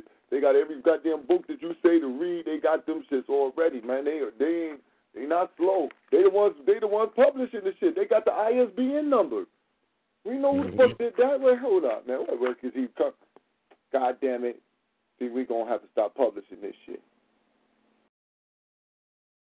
Not just that, brother born. Um, the the the cracker was more or less more. He was so frustrated with the comments and the statements that we were superior than him, and and the minute he heard that, his fucking ears shut off. He went blind, and he, and he couldn't say nothing else other than defense of his ignorance. And then when he went into interviewing Professor uh, Jeffries, the Jeffries was citing crackers that was in his circle. Mm-hmm. See, white blindness is really white ignorance. Because white people feel burdened that they don't have to learn certain shit about certain culture. I go through that shit every day. Well, I did when I was in anthropology. You know, you know what I mean? Mm-hmm. Where you had Europeans who would get into that type of science, and the Europeans they involve themselves in a lot of social sciences, and they don't get into it for the real object of learning something from it. They get into it really because it's a, a, social science that they can benefit from and they feel that it's a, it's it's something that they can give their opinion on, more or less, so their honest observation. You see what I'm saying? Mm-hmm. Yeah. It's like it's like it's like you can base your individual experience on people as one thing, but the the general experience of people it could be totally another, right? Like I can sit up here and say, oh, you know, hey man, I have no problem with white people, buddy. Okay, these white people are our friends and so forth. And based on my personal experience, I have never seen any racist white people. But see, that would be my personal experience. But then again, I would have to also check myself and say, but I wouldn't limit that experience to say that it's not going on. You see what I'm saying? Mm-hmm. See, for Europeans, that was a that was a classic case of how Europeans attack you for speaking the truth without them having no knowledge of it. And when you start giving them knowledge of it, they cut you. I deal with that shit all the time. With I wouldn't even call them peer students when I was in college, but they were just cracker students who was just they couldn't. It was so fast. The notion it was just so past them that they couldn't even take it in, it, it's for what it was. Probably because I was saying it and I'm a black man saying it, but then when I had to display, when I got when I had time to explain myself, you see what I'm saying? And when they see where I'm going, then they'll cut your wisdom off. I don't want to hear about melanin. I don't want to hear about that, Minkara. Uh, I don't hear about that. They'll change the subject because it's not. See, they like to they like to have subjects that are self uh self serving. Yo, self-aggrandizing. And see, when you when they dealing when you're dealing with an African that's not compromising, and, and, and See, savagery don't have patience because time is not on their side, and time is solar, right? Mm-hmm.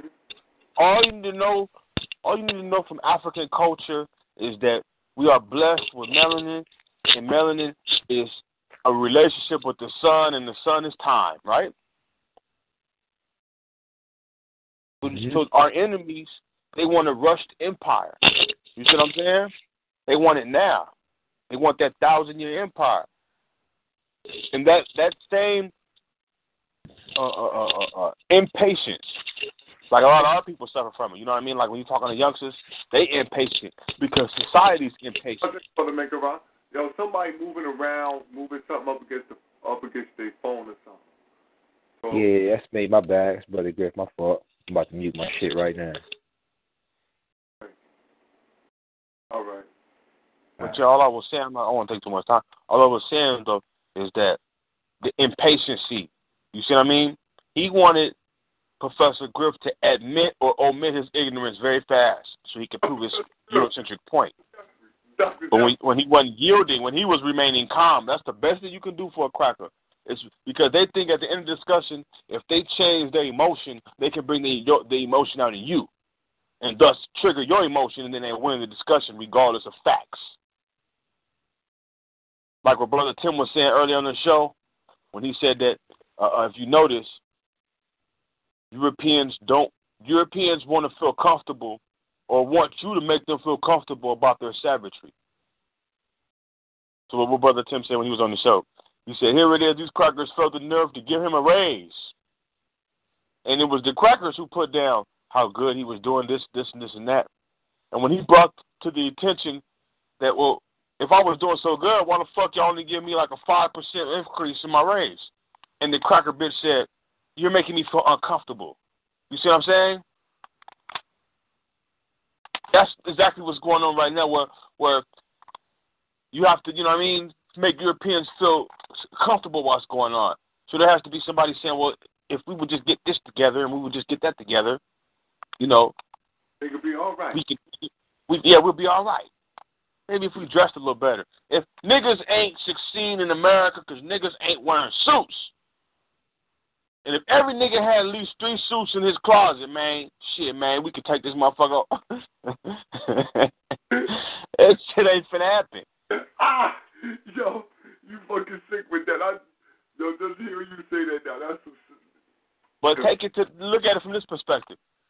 To prove how what, what, what the brother was saying in that context, European making Europeans feel comfortable. Europeans are more comfortable with uh, with black men wearing pink shirts, being homosexual, wearing high heels, than a nigga wearing a dashiki, for example. Because like Professor uh, uh, Jeffries pointed out in his, the minute a nigga says or or, or, or a black person says we want to uh, have history from an African perspective, the first thing that goes off a European head is, oh, he he, he doesn't want to go to the program. See what I'm saying? We're not saying we racist. We're not saying we anti this, we anti that. We just saying, hey man, we're gonna look at things from an African world perspective, and we get automatically put in a category because they don't have the patience or time to analyze shit. You see what I'm saying? Because in their white supremacy, they they send the European created fast food. See what I'm saying? right? Good food. Everything takes the African knows everything takes time, even food to make, right?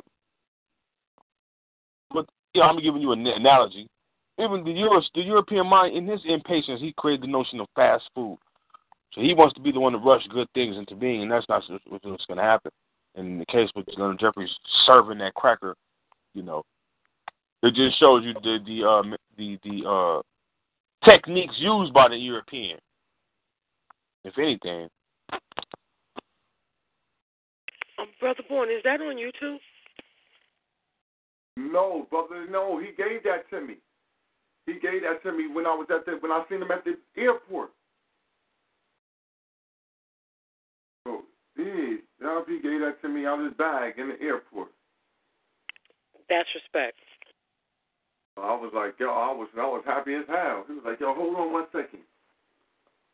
And went to his bag because I talked because we, we was talking and that came up. This conversation, um, his response to Mayor Ed Koch about the pyramids came up in the conversation. I said something to him about that. And so, you know, we just still was talking, waiting for the bags to come, because like I said, we was on the same flight, but we waiting for the luggage to come and shit. Um, and then he like, yo, he like, hold on one second. And he went over to his bag, man, came back and was like, huh, here you go, fine.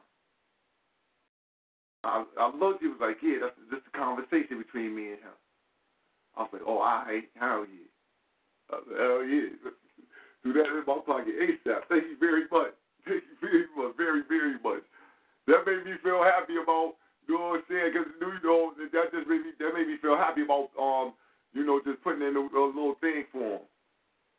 So that made me feel good. I was like, damn, son, that's what, that's what's up right there, man. One good turn deserve another. Because I did some, a gratitude to him that I didn't even just, I wasn't, I didn't want nothing back. I didn't even expect to even see him um, when I got off the plane because I knew that I was getting off the plane last. I expected he'd been already gone. So, you know, but the ancestors was working with us. He let me know he was 79 years young, about to go to Ethiopia um, for a little conference, you know what I mean?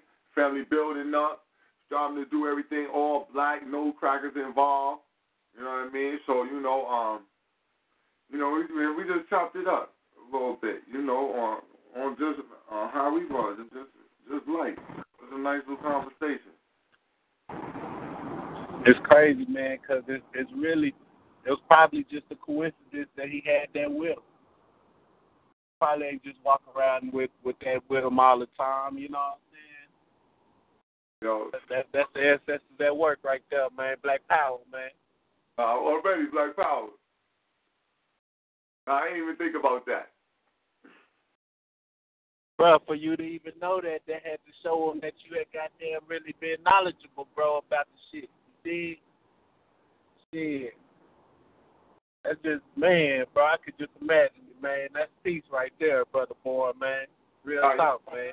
Hell, son, when I see them, listen, listen, right? I just wrote them a note when I first see them, right? I see them on the plane and shit. I'm like, oh shit, you know. I'm, eh, I say the shit mad loud. You know what I mean? And so people around me like, yo, what the fuck? So I'm like, yo, I, I'll just snatch my phone and start taking pictures of him while he putting his luggage up in the fucking rack. uh, and so he sit down, but he, Quiet business.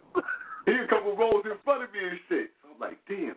I'm like, yo, how am I catch him? So at first I'm I'm in there nodding and missed the motherfucking the people with the food cart because I could have stopped them. So I take a piece of fucking some flight paper. I'm writing on top of writing.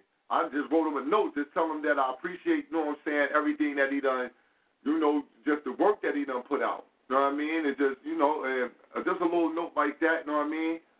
Boom, folded it up, you know what I'm saying? And, and paid for it and hit him off, and boom, and, and just and went through it like that, and gave it to the motherfucking to the stewardess, like, yo, listen, get us to get us to the elder, elder in the front. You know what I'm saying? She knew exactly what I was talking about too. To the elder right there in the front. So she went up there, and gave it to him, boom. Now, you know what I'm saying? I seen him reading it. I was like, all right, he ain't throwing it in the trash. Then when he got off the plane, he turned around, though, looking to see who who sent the note. You know what I'm saying? I'm doing the black power, black power. You know what I'm saying? In the fist. And he was like, all right, you know what I mean? I'm Quiet business, man. You, you know what I'm talking about. Yeah, nah, you know the black power, you know what I'm saying? Fuck that. You know, we don't do shit. What else am I supposed to say? That's, that's the elder. That's Dr. Little Jeffrey, know? Flying hard, baby. business, man. Look, with y'all, this fight get in there, baby. Don't worry about it. The elder up here, don't worry. We got this shit under control. Oh, man. But it was, it was like, uh, I'm saying, son, yo, listen, right? I ain't never been like, I really felt starstruck, like. Because I, I, like, I really, I really admire his work. So, it was a good thing.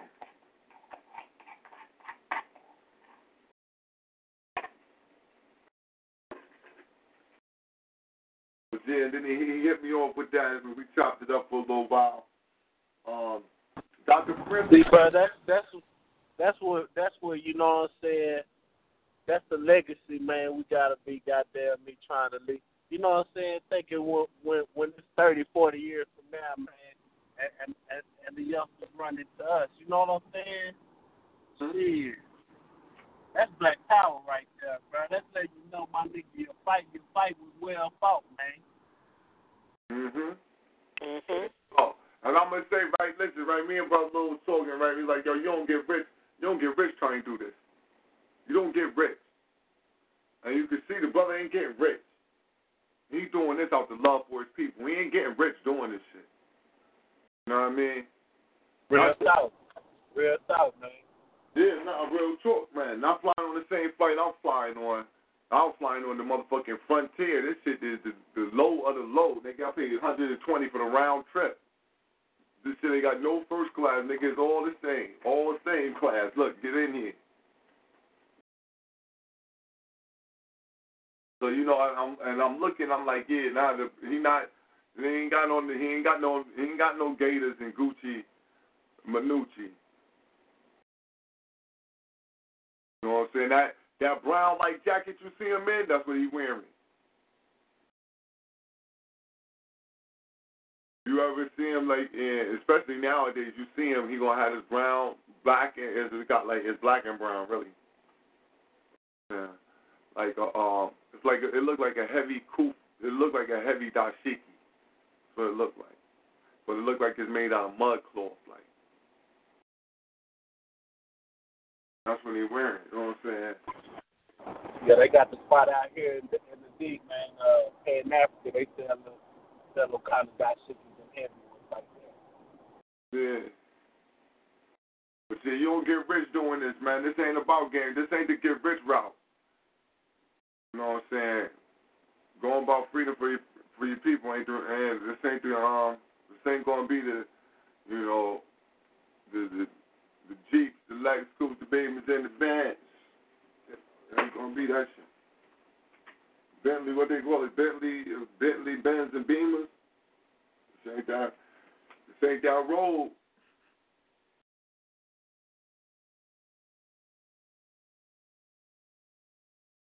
Yeah, but um, what's going on out there, brother Cole? You out there? Or sister McKee, you out there?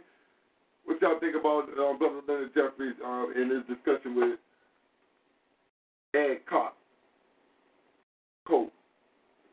Um, well, it was semi difficult for me to hear everything, but um, from what I heard, what I was able to pick up is that he was um he wasn't cutting that cracker no slack. Uh, that cracker kept cutting him off. I was over here laughing. Yeah, you know what I'm gonna do? Download.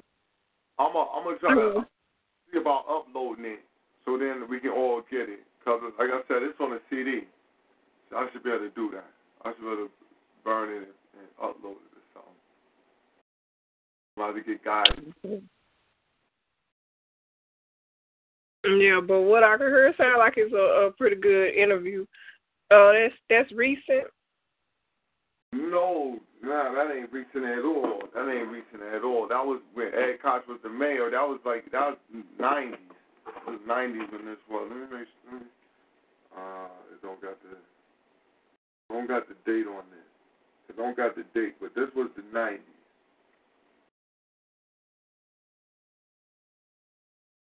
Oh, okay. When was the last year Ed Koch was uh, was mayor? Sister Camille, when the last year was? I don't know. I'm I'm gonna say like maybe '92. I think Dinkins came in around there. Huh? Um, Dinkins was the mayor with um Gavin Cato. Um, the Jews ran over the seven-year-old boy, Crown Heights, Brooklyn.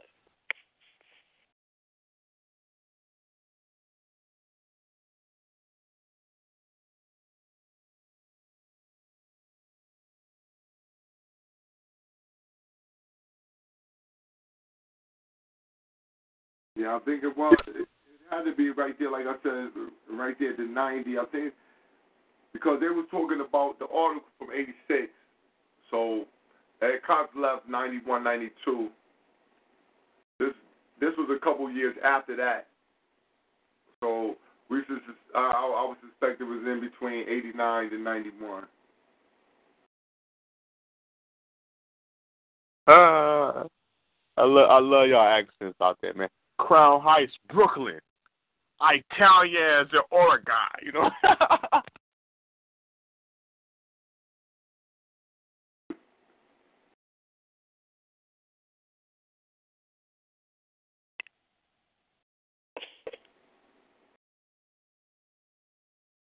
Yeah, man.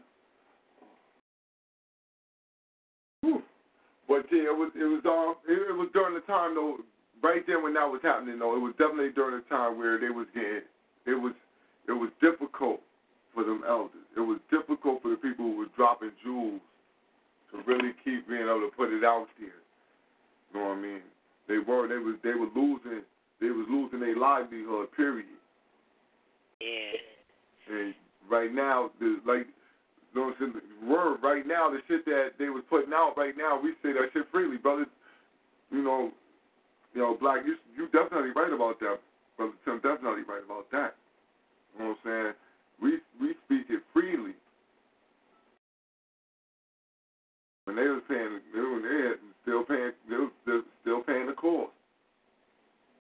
hmm Yeah, he he um bounced. Um, eighty nine was his last time. So I guess Dinkin came in nineteen ninety some shit. but Dr. Leonard Jeffries and um they had that shit right there at that time. Um, where they had came together with this thing called the curriculum of inclusion. And they was calling out um New York Ed and shit for the bullshit curriculum that they was uh teaching our babies and teaching the children in the public school system at that time. And it wasn't just them. Like they had got um Dr. Leonard Jeffries and they got like um some oh I, I don't know how else to say but aware they own history type uh that was also like um those African well they consider themselves African that spoke Espanol, you know, they came from Puerto Rico, that kind of shit, the Caribbean type thing, um, Hispanics and as well as those that call themselves natives here. It was like they got a whole coalition of people, um, Asians and the whole shit, and they was battling, and them cracker, Jew, small hat, beast, they were swinging. You know, you um had a bitch named Diane something. I can't think of the cracker beast bitch last name, and Arthur Schlesinger. You know, and um Diane Ravage, some shit like that, and Arthur Schlesinger, and they was using New York Times and all of that to get at Dr. Leonard Jeffries and Dr. Clarke in them head. Hmm? I hate them. I hate them, brother. So they're putting out that information to awaken your goddamn mind. And, and, and when you get a sense of power, man, that's what you're gonna be powerful.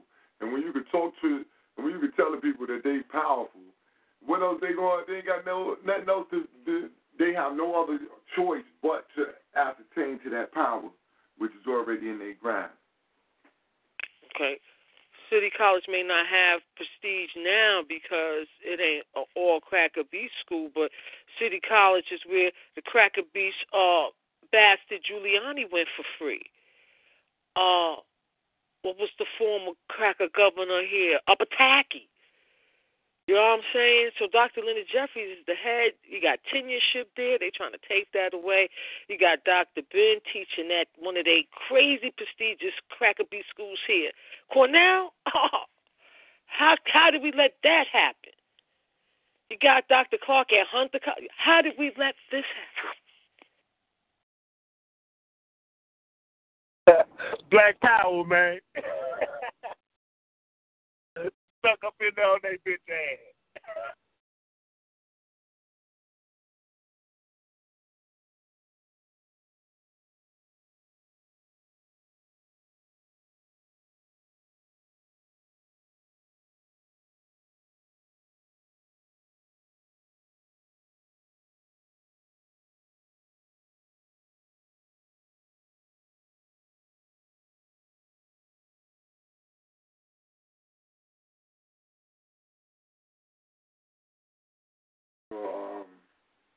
going on during that time? You know, right then and there. You know, was you saying that there was a changeover in a lot of different cities. I can remember that that time. Like, we was getting changed over to crack.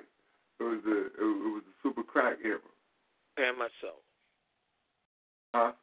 Very much so. Yes. At the same time that you had people walking around with X hats on. Yeah. You know, you had Public Enemy out. Rakim. Kool G Rap dropping the street realness on you. King Sun. Yo, Oh, come on now. Come on now. King Sun, all right. He the reason why Ice Cube couldn't come to New York for a minute. They haven't had a meeting. Chuck D and Nation of Islam. They had to have a get together. Make it peace. Yeah, yeah, yeah. King Sun was serious too. Okay, that Serious. Real G shit. I got this song right now on rotation. What it is to be black. I might play that for y'all. That shit. Eyes and Earths was big. It wasn't Huh? nothing to see somebody rocking a brother rocking a hat with the star and the crescent, yellow and black. Yeah. This, it was, it was, yeah, they was, you know, they was trying to come back. That's when everybody started to come back. It was, it was easier for you to come back because you could see that. You saying that, see, that's where you could see that it was a, it was a duality in the, in the nation of gods and earth because even though he how he was rocking that, and I know they legends be talking some Asiatic shit, he wasn't talking no Asiatic shit. He was talking African. Because you have people rocking African medallions. Now, I'm a shorty. I don't know what it means, but you you, you see it. you know what I'm saying? Yeah, it's that- around you. Niggas that had the biggest in the videos. Brother Dog, y'all used to get video music box. Ralph McDaniels. Now we used to get the um. Remember we was getting what you call it, Fab Five Freddy early. Getting Fab Five Freddy was getting a juke, some type of jukebox shit. Yeah, jukebox. That's No, what was. was, we was getting the mayor. We was getting the mayor. Um, the nigga, what's his name? He got the bug. We was getting that shit too, but we had Ralph McDaniels on on, on, the, on the community type shit radio. That was Nah. like the, really the first shit. You know what I mean? I don't Something like getting street hip hop videos you wouldn't see no place else. Ralph McDaniels had that. No, yeah, nah. If we had it, I wasn't looking at it.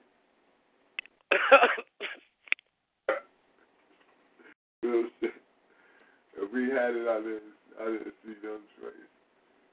Only got to see the the live shit when you would go to Maryland. We used to go to D.C. That's when you could go see the live shit. The D.C. around yeah around eighty nine ninety when the when music started coming out. People had videos. In D.C. and they had the um the video thing where you can pay for your shit, and they'll play every they play everything, anything. That was the first time I seen um NWA straight out of Compton. And You talk about the box. yeah, the, the box, yup. That's it, the box. The music box. See got goddamn video up there. All you gotta do is just wait. You had to wait for somebody to buy it. Yeah, wait for somebody to buy it, son. so our po niggas, nigga, we po, we used to wait, and watch the numbers at the bottom, wait for the numbers to come across. So nigga, no video to pop up. You know it's coming. I Somebody ordering shit. know it's coming. Somebody gonna pay for it. It was hot. Oh man. Damn. I, now that was wild. I wonder who used to pay for them. I don't never remember being getting shit. I was too young to just try to buy some shit like that. And my and my grandmother was never allowing us to pay for no shit like that. I don't know. We ain't even asked. None of that going down. Shit. Buy that shit if you want to. You don't get. Yeah, that's what I'm saying. We ain't no shit like that. We used to catch some heat for that shit, man. big. Cause I, I used, I used to call in and shit and order some of that shit. Cause all they do is just put it on your phone bill. My mama about, what the fuck is the box? This is jukebox shit. Man, Ordering that one. big ass that whooping in my What, crib. what say? Yeah, What peace, what peace to the niggas like you that took that chance, man. Shit, I mean, niggas was Oh, just so, you know appreciate what I it, bro. You know? Niggas was so into it. Like when that uh Geto Boys, my mind playing tricks on me and this shit come out, that shit just classic shit. Yeah. But you be so into the culture, a nigga look shit. You young. My mother Like, would what say is- box was. Huh? My mother would what? Box was. And then if there's some boxing in that motherfucker, all right. Oh, oh, oh. you want Yeah. some- Or niggas was catching heat though, oh. but you know what I'm saying? Niggas was catching heat, but it was like it was worth it. You know what I'm saying? To see that black moon, I ah. got you open this shit. Like fuck, I gotta check, I gotta see that. Really, it was one that one shit G Rap came out with. He talk about he was mm-hmm. working for the mob and shit. I used to love that joint. Can't remember the name of it. Huh? Street Blues. Man, that that was an incredible time right there. The L Street Blues is the name of that.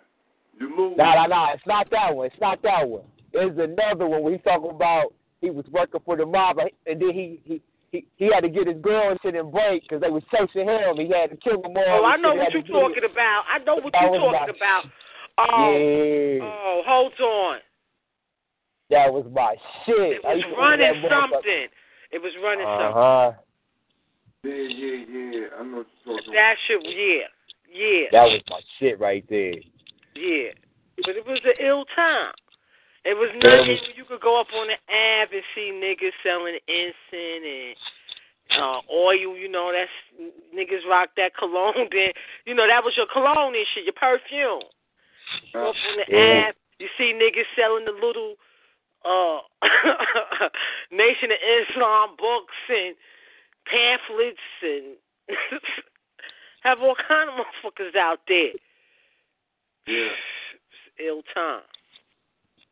And Harlem was the marketplace. They shut that shit down.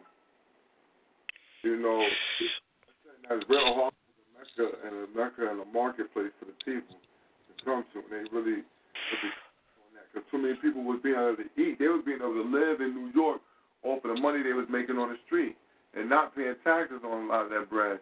So you know, this was really was like, hold up. That was the beauty of New York. Huh? That was That's beauty. and, and you huh? had the little.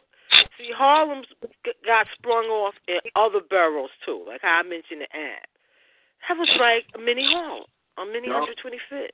Everywhere. I'm saying Fulton Ave, a mini 125th. That concept. Being able to push a product. Well, Hurt the people to people to- people. Negotiate right Feel then and there. Somebody got the thing rubbing. He got the thing rubbing again. But yeah, we used to go to Boulevard. Go out King Boulevard. Rock off. It every, everywhere turned to it, it was just because it's a port. You know what I mean? New York City is a port city also. It just really helped out that marketplace then. They just it, uh, it's war. You know what I mean? That's what I say. This is what happens in war. When you don't realize you're in a war, this is what happens. Giuliani killed that shit though. You know, Giuliani and, and, and the black traders that was involved.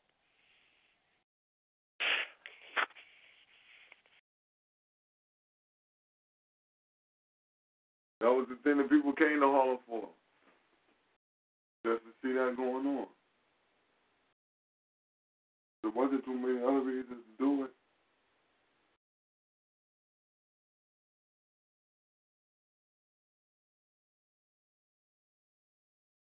There other reasons at all to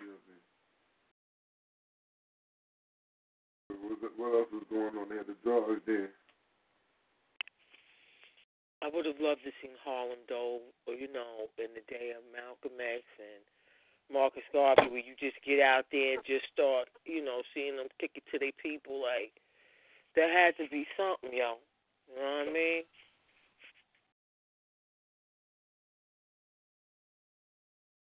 And they said niggas was pulling up in Harlem with hundred thousand in the trunk.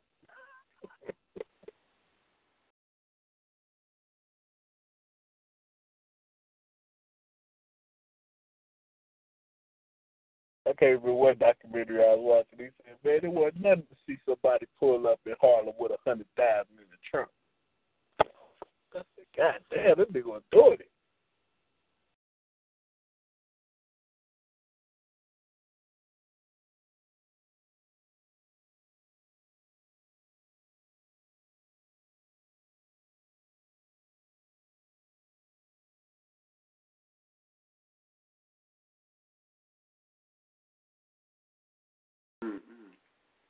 Think he's talking about Pee Wee Kirkland. That's what that's that's what was speaking. That's what was talking. Pee Wee Kirkland.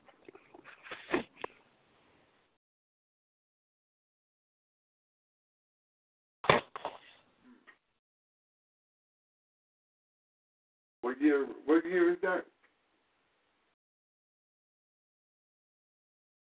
Trying to think of what time frame he was talking about.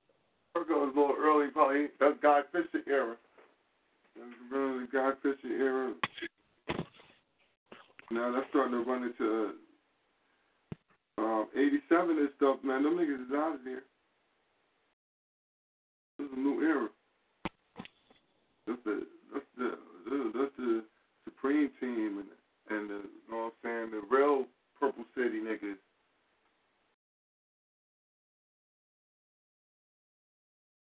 That's about being Harlem anyway. This was yeah, 87, 88. So so during, so let me ask you this: when, when Malcolm X was when Malcolm X was rocking, was that during the same time as like uh? I mean, I know the year, but I'm saying like was that during the same time period of of Madam Queen and and Bumpy Johnson and that, or No, was that after? That's close to the same era. Yeah, that's that's that's pretty close to the same era. As a matter of fact, I'm gonna Google that right now so I can make sure. I'll Google it.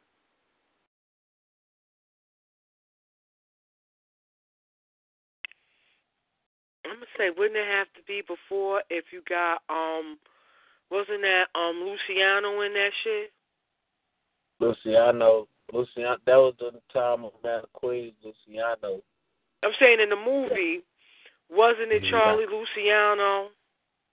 All right, Mhm. all right, all right. That was in the Right. 30s and shit, 20s and 30s. 1962. Bumpy died in 1962. Yeah, so that had to be before him. Yeah, because you can't have Charlie Luciano in there running shit, you know, popping off, coming to take over Harlem. That's what before Malcolm.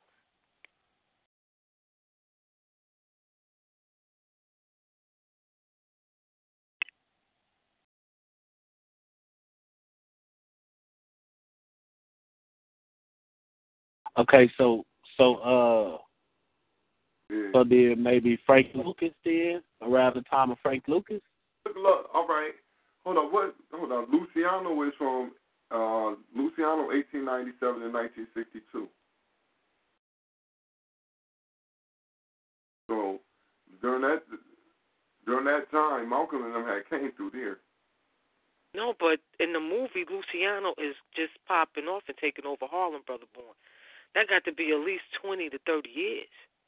Yeah, that was in the 30s that they was doing that shit. If he died in 1962, you know what I'm saying? Yeah, yeah. Yeah. I understand what you're saying. Yeah, yeah, yeah. Okay. All right. Yeah, 'cause Luciano was like the top top bill on that hoe. 40s, 50s. He's the Prohibition era. Like the 30s and the 40s. I'm just I'm just really trying to get the context of the you know what I'm saying? I like to look Uh-huh. at the whole you know what I'm saying, the whole I just had never thought of that. Like so I kinda use this as my brainstorming.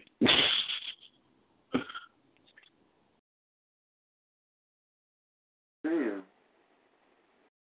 I didn't know this. I didn't know Luciano caught a 30 year sentence from the from the motherfucking beef, and they let him out during World War II, and he got to live over there, in his, and, and he he just flew out of the country. Mhm.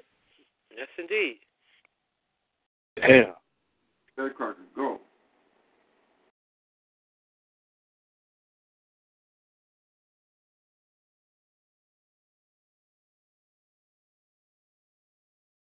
Damn. He was now how? Well, isn't the mob the army of the Catholic Church? See,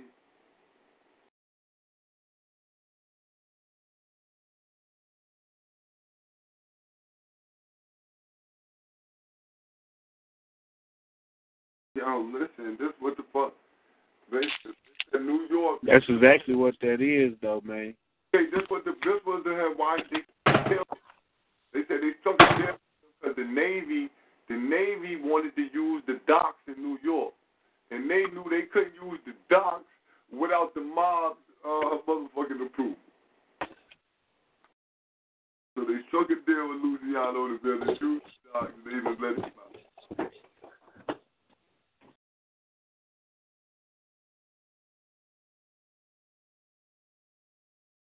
One Luciano, wasn't, wasn't he an Italian Jew, like a WAP Jew? I don't think so. Hmm. I don't know. Who knows? Now he hung out with a Jew. Yeah, he hung out with a Jew. You know, did business with a Jew. You know, he could have. You know, who knows? Who knows about them Sephardic? He might have. You know, Uh. on the other side. You know my motto, uh, who ain't a Jew? That's that's where I start. no, really.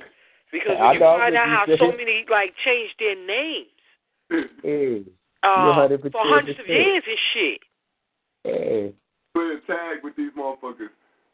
he said, who ain't one? You know, became Catholic, became wives, Mhm. Yeah, duck, married duck, into the families. uh, playing duck, duck, duck, Jew.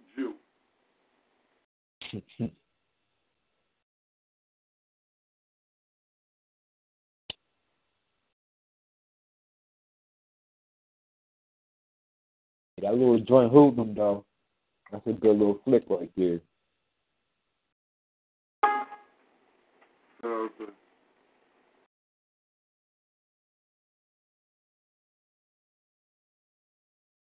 Oh Lord, though, I thought it was a wonderful interview, though, man. I really did. I'm gonna definitely get it downloaded and let everybody hear it. I mean, home.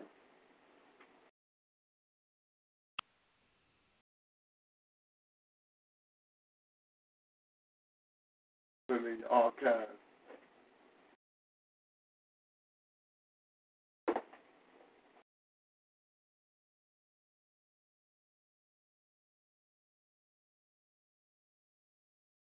You know, would it be cool though we could um try to set up a little a little fund, man, for the elders, some of the motherfuckers, you know, some of our people that still putting it down. We might, you know, if everybody try to drop you know, five, ten dollars a month or something. Uh, Try to, you man, you- try to show a little appreciation for the people, so like you said, who laid it down, Brother Maddox, and the Right. judges you- you right about that too. real shit. It ain't hard to do. Just you know, a couple people organizing and just Tell people to drop five dollars, man. We can better distribute it. feel me. At least we got to start off somewhere.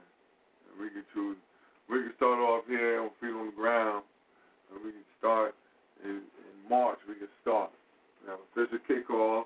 That you know, and we'll have a feet on the ground. Uh, somewhere is where is a uh, you know can we can distribute the money through PayPal or something like that. But just in case you don't feel comfortable, you can always contact PayPal, and they'll get you the back. You know what I'm saying? But you know, um, yeah, to set something up like that would be perfect. Least we can do right there. That's a small. That's just a small little token of appreciation.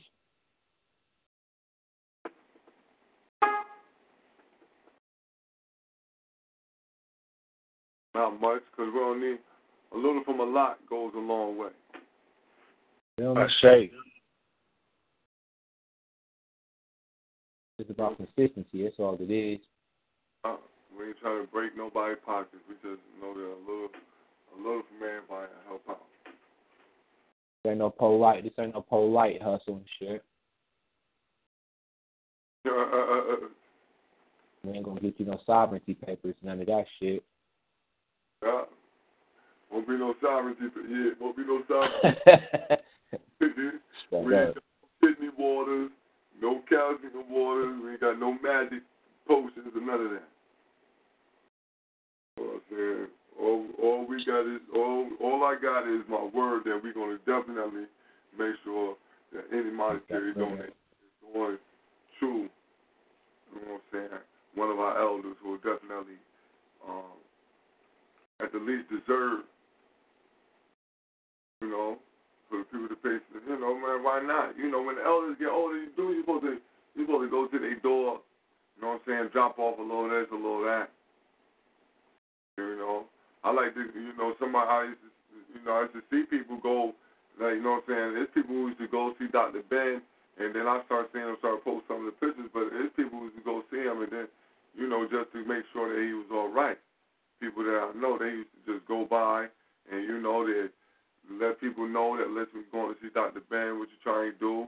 You send a couple of dollars, and and you know, the, the main thing is just get whatever Dr. Ben say he like. No doubt. He like that's what that's what you get. Man, you got no specifics on it. You know what I mean? And, and because you know that's the only. What else? You, what else can you do? Guys carry on their works and shit. Shouldn't be having to be out here fucked up though. certain degree.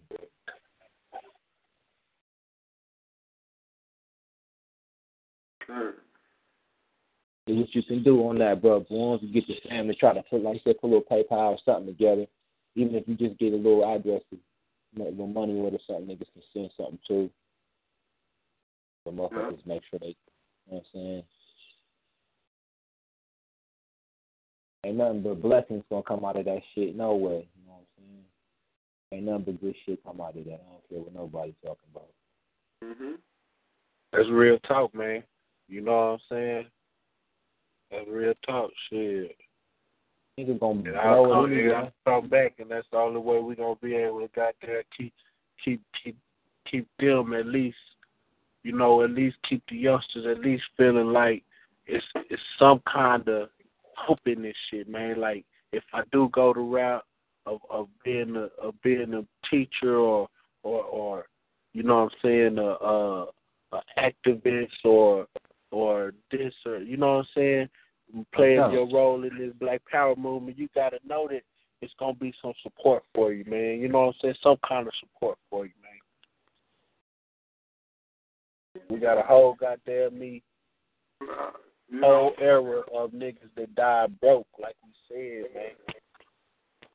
You know what I'm saying? The day you decide to stand up and be an African, it should be some other Africans out there ready to link with you. You know what I'm saying? And we're supposed to support each other as Africans. That's that's our thing. Our thing is a collective. We're a collective people. We ain't a singular people. We're not individuals. You know what I'm saying? So that's that's that's definitely um, most important about how we deal with it with those who are given. Shit, bro, we be we be uh doing the little barbecues and shit, bro. You hear me? Let's Mm. say one one one one nigga with five dollars ain't gonna be able to get no meat, but goddamn me, twenty niggas with five dollars, man, you have enough meat, goddamn me, and extra. You hear me? Yeah. So it's it's a different. You know what I'm saying? It's a whole nother. See, that's how I, I was. That's how we do. Exactly. You hear me? Huh? Exactly, man. You gonna have to meet the meat beside and some more nigga be able to take home a plate. Yup. Yup. You Yeah. don't know about that. and and some to uh feed those who didn't put in, who may Huh? not have it, but they peoples. Come eat. Uh, you gonna have you gonna have for the extras. Now You know yo, what I'm saying? we did that on the regular. Exactly. I live on the uh, yo. I, I just moved from from block. We did that. I'm saying almost for the summertime. Almost every summer, we cooked we cooked out three three to four times a week, easy, and just come eat, man. It is what it is. Come eat. The people here, they we cooking. The grills is popping. Even if the adults can't all eat, all the kids definitely eat. No matter who house they from, all these kids can eat. brother boy, man, I was was chopping it up with my partner the other day, right? And you know, you know he he he he kind of like listened to a lot of the uh conspiracy theory things. You know, he's conspiracy theorist kind of nigga. You know what I'm saying? And and I mean, the goddamn me value of the dollar having no value, that shit scaring the shit out of them, right?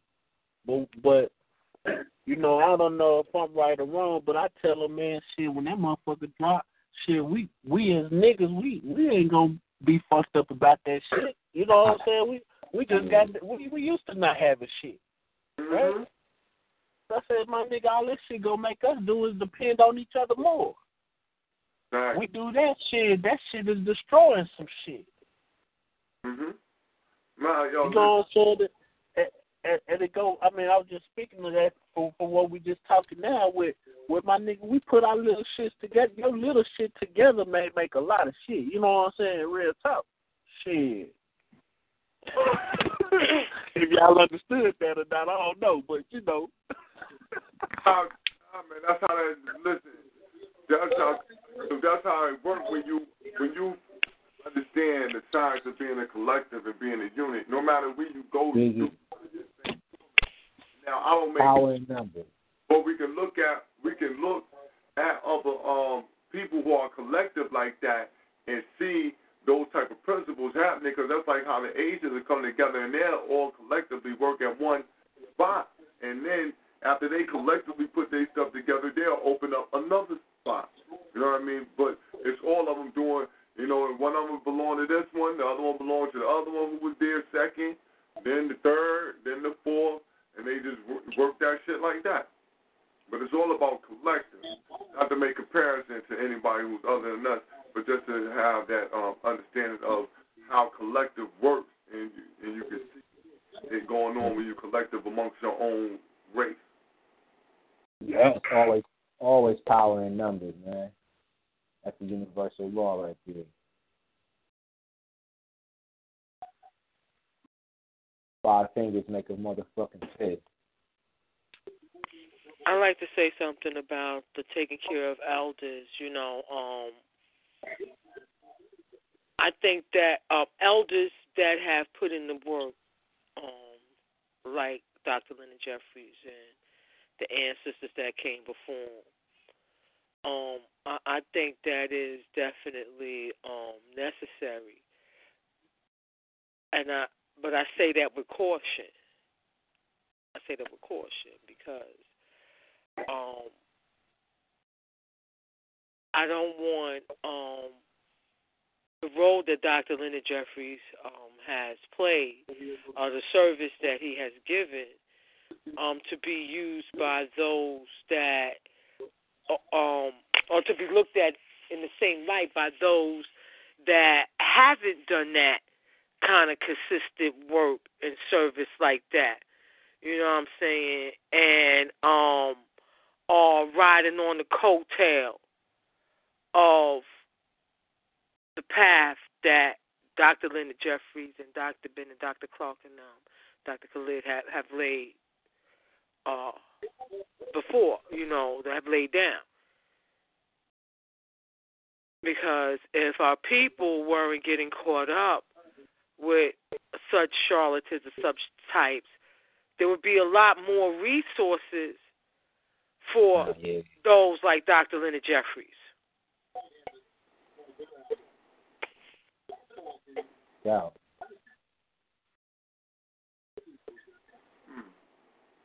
Interesting.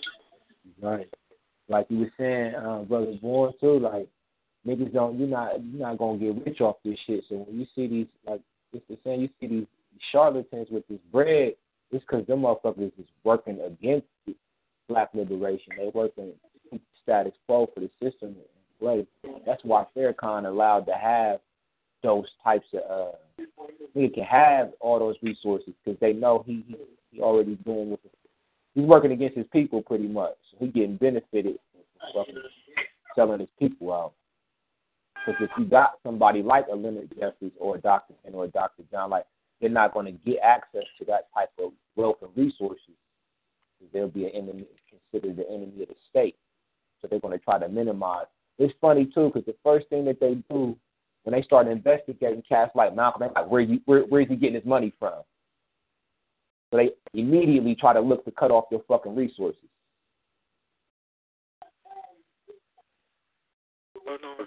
I think we got too many buffers in between. You got too many fake things Mm-hmm. in between standing in in front of the real. You know, um, what if those people? What if people who have contributed to, uh, say, you know, I don't even want to say the nigga name, but you know, to one of the charlatans that's out. You know, I don't think you don't put enough time and enough work to uh be worthy of the dollar of the people where those like Dr. Leonard Jeffries, Ashra Kwesi, you know what I'm saying, Baba Maddox, they have. They have. And they are worthy of financial support uh, to lay down whatever uh, vision they have for our BB for Hodier. You know, who who wouldn't support uh, a vision uh, that Dr. Leonard Jeffries laid down? understanding the work that he done put out here. Oh, Ashra Kwesi Baba Man. So we got too many in betweens, you know. We got too many. I, I hate to say it, but it, it, you know, you got the Umar Johnsons and and the police and all them them types like that.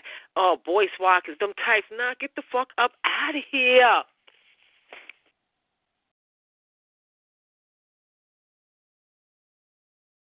No. The Les Brown.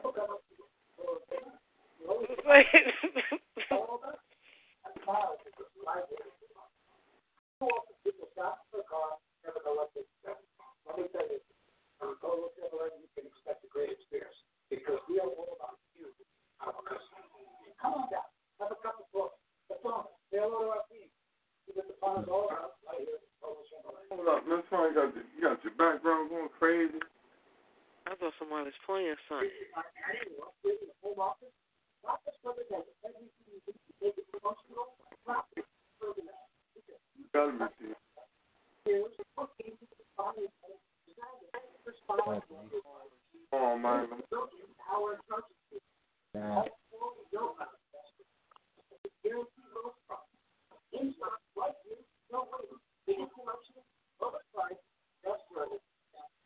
Is somebody playing something? No. No, listen back. Now, if you got TV in your background, your line.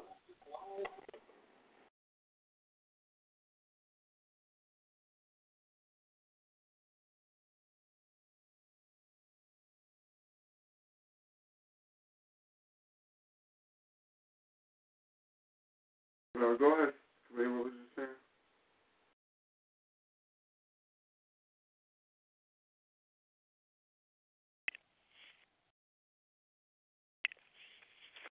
I just see them types as being another hindrance, um, another drain on the community, uh, a drain on the community empowerment at the end of the day.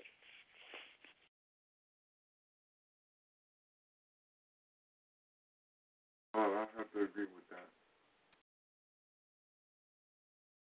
And uh, you know, it's the basic thing of us always looking for a savior. So we allow, we have allowed ourselves to be, um, you know, duped by any and everybody. And now, you know, we're coming to a point where we're getting duped so much that the onus falls on us now. And the only way that we're going to end this is those who see us getting duped got to really put feet to the fire. We can't allow we can't allow people to tell us that listen, no, we shouldn't go after our own brothers and sisters uh, because that's what racism, white supremacy want us to do. What what the fuck? What should you be robbing me, scamming me, tricking me out my money, not giving the product that you're supposed to give? And if we catch you not doing it, should we not make an example of you immediately? So the other ones, no, don't come here with that. We're not doing that this time. You know what I mean? So we can put that out there. Or Or should we just allow it to just keep going? What kind of shit is this? I don't understand where people are at with that type of attitude. That is the ones who point out the incorrect or ask the questions they are the wrong.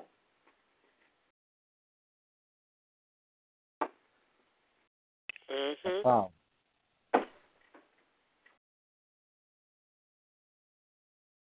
We got a lot of goddamn questions.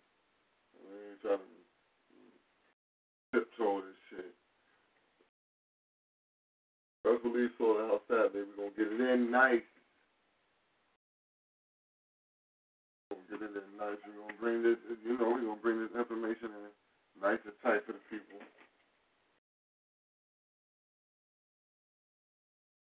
Because uh, as I stated, man, you know, we we're not um uh, we got we gotta have to tighten up.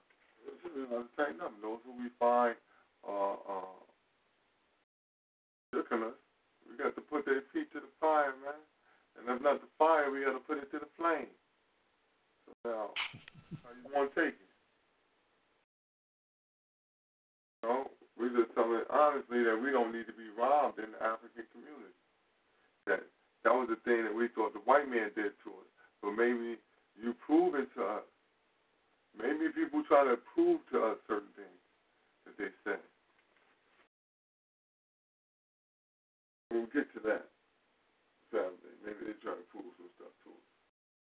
But I think that that's what's happening. That people have told us that, uh, you know, people have uh, marked us out as certain stereotypes, and now they seem to want to walk us right into it. Expecting no pressure at all. No pushback. No pushback because you got money.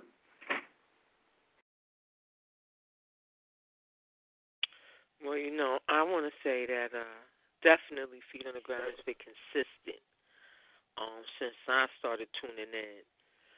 Um, when it wasn't attractive um, to hold the line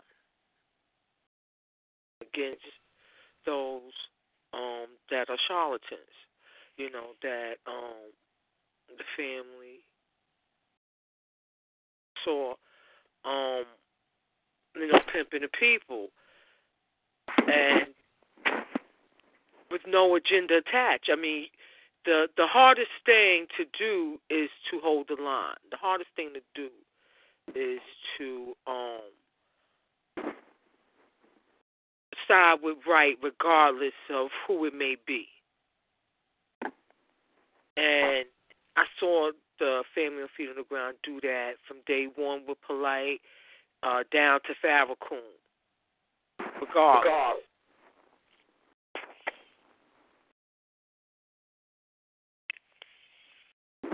Like how? You know, it's only going to be one direction. So, might as well keep going.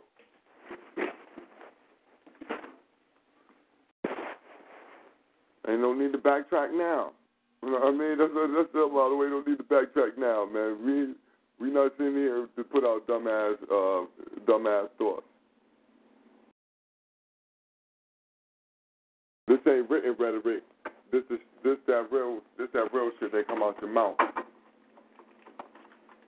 There's a difference. If you don't know, go find out. Thank you, thank you. We say thank you to those who pretend like they hate us for making sure that we know what the term rhetoric is. But that's why you had, uh, you know, people coming at you to form allegiance who were now trying to hold a line because you know the uh, family, the uh, warriors on here, the men on here, and the queens, uh, the kick women on here, been doing that. So that's why you know, for those who now I want to do that, you, you you had that kind of proposition. Yeah, glad to see we birthed a new generation. You know, they're not quite like us. They're trying, but we birthed. You know, we helped birth. You know what I'm saying? Some some some some people who we know. I don't I don't know. Maybe one day might open their eyes once they get that. You know, I ain't gonna speak on them enough so they know what it is. That's it. But we're glad that we helped birth some some different styles out here. I'll say that, which is always a good thing. We need more than just one, two, three media outlets. We need to have, you know, several. So then that way, because there's enough people for everybody. So that way you get time, you can juxtapose information between, you know, different people, everything. That's real. But you know, I know the thing that attracted me was that y'all were uncompromisingly African out the gate. Now that's number one. That's, see, that's how Leonard Jeffries. That's when that's come from the elders. When you listen to Dr. Ben, Dr. Clarke, when you listen to them speaking to speaking to white folk, and they ain't bending at all, not a lick on where they stand at. You look at college, not bending a piece, not a not an inch on where you stand at as to who who they are. The fucking we might want to be African first, second, and third. Ain't no other place. We ain't got time for no other place. We don't owe nobody nothing but an ass whooping, as Dr. Clarke said. Black power. Black power.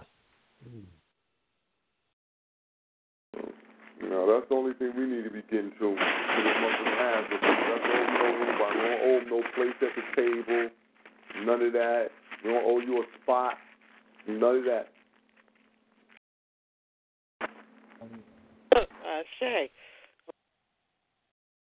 And people we all sound like now is myself. Uh, that's, that's that's real. That's what we. That's how we faltering right now. Because we're trying to get. We want we want allegiance with everybody. We want every, we want to be a, and it don't work. We looking to to align with them before we looking to align with us. We finding reasons to tell each other, Nah, man, you should. Uh, man, you shouldn't be mad at them. You shouldn't be. And before we find a reason to say, yo, we should be loving us. Say. You know, and, it's, it's that's ill that you say that because it, it makes me think of you know. I don't want to be nothing but African. You know, I ain't claiming nothing but African. It disturbs me when I, I hear my people, you know, want to talk about they native or we always been over here. Okay, motherfucker, you want to say you was always here? Fine.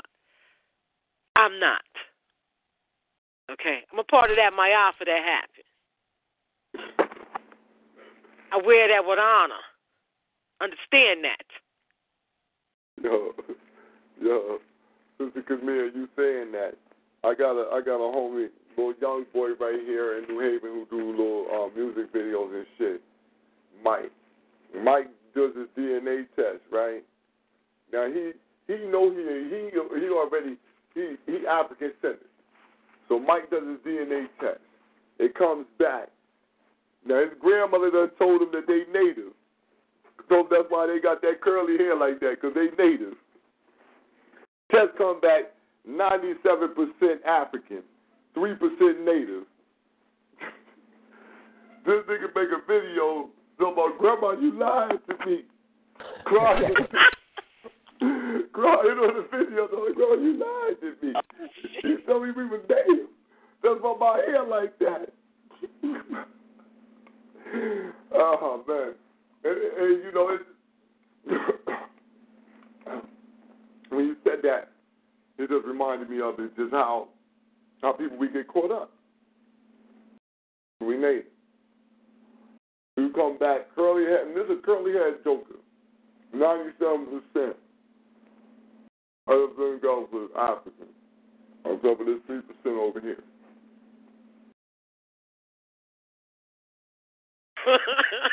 That's hilarious, yo. I can't wait to see that. Woo. I said this joke is crazy. Watch, I'm gonna post it on my I'm gonna post it on my wall. I say he's crazy. Hey, Grandma, you lied to me. Oh man. Lied to me. He told me we was native. We was three percent. I told that nigga, look, look, at least you still got black feet, nigga. You might not be a black foot, but you still got black feet, so you good. Okay. I say.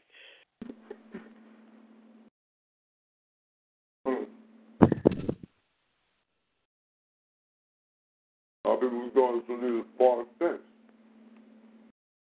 We're going too far to be everybody else.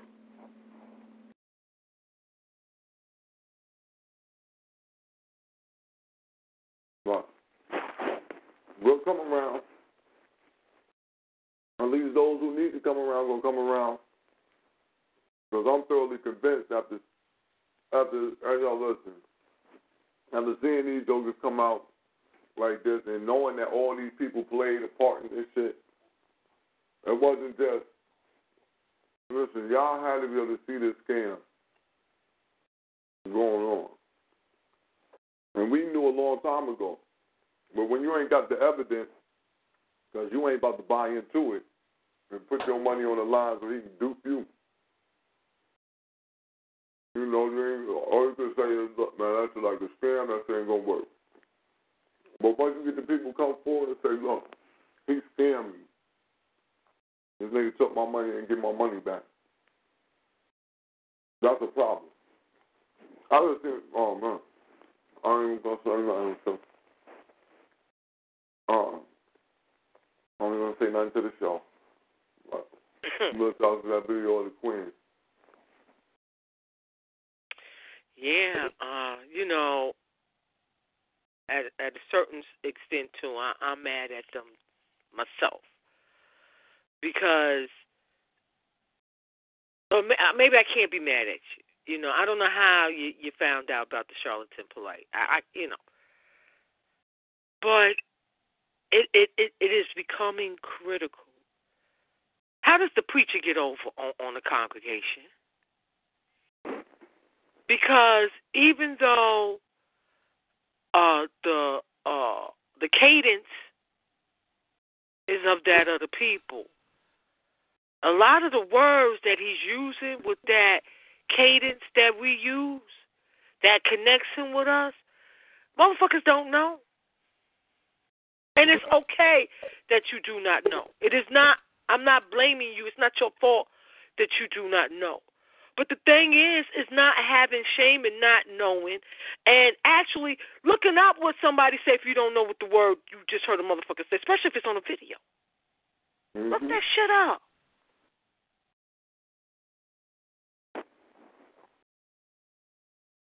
Yeah.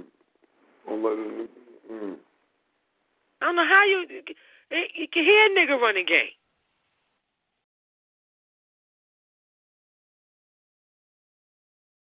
When a black man tell you, when a black person, black woman, anybody African tell you, you your own worst enemy. What are you hearing? Well, okay. Mm, mm, mm, mm. Let's not, let's not hit that all the way on. We're going to save that fire. Let's save some of that fire. I Ashe. Let's save some of that fire from Saturday. Let's save some of that fire. So, you know, we got some questions. We've been laying in the cut.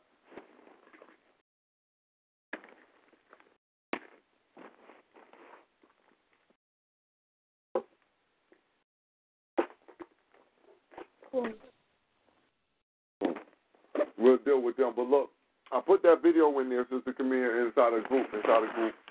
Um, um, Scammers No Mercy is the YouTube link. Y'all go to Scammers No Mercy. Yeah, I've been watching a few. I caught it. Yeah, go to Scammers No Mercy.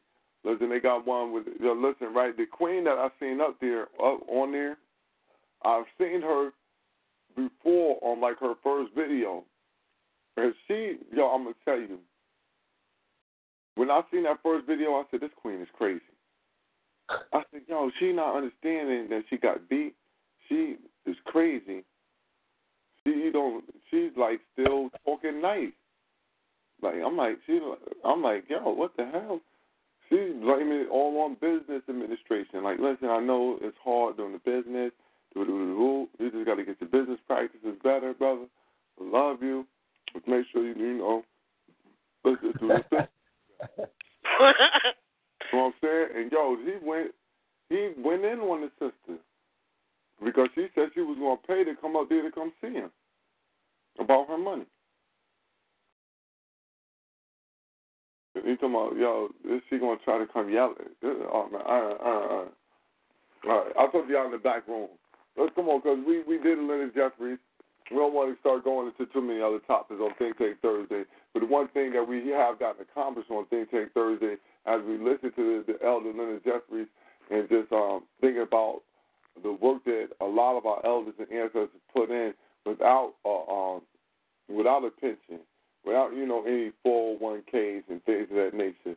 You know um, that at the least we could do was find uh, uh, find the elder, put together a little something, some type of care package, something, and make sure that we bless our elders. You know, and show our um, you know, show our uh, um. Let me think. Shit. Appreciation. Show our appreciation for all the work that they put in. Black Power. Mm-hmm. Black Power. So, uh, with that being said, if anybody, you know, um, we definitely thank everybody for coming out. If you got in a little bit late, go to the archive so you can listen to the initial uh, part of the show. Which uh, we played the clip from Dr. Leonard Jeffries dealing with Ed Koch, the mayor of New York City at the time. Come check us out though this Saturday, Slaughterhouse Saturday. We're gonna be getting it in the money. After you get the money, what we're gonna do with it? We'll be getting it in on that. We got a lot of, you know what I'm saying? Um, we're gonna do some head chopping, head rolls, some head rolls on go. So then you know this slaughterhouse, bring your aprons and all that, and we'll see exactly how we're gonna deal with this thing. But um, definitely, it's, it's problems out here in the land. And so they need to be addressed and make sure that our people are aware of exactly what's going on and don't be, um, you know, don't get caught out. And also help your family not to get caught out. So, do any of the family got anything they want to add on before we close this thing all the way out?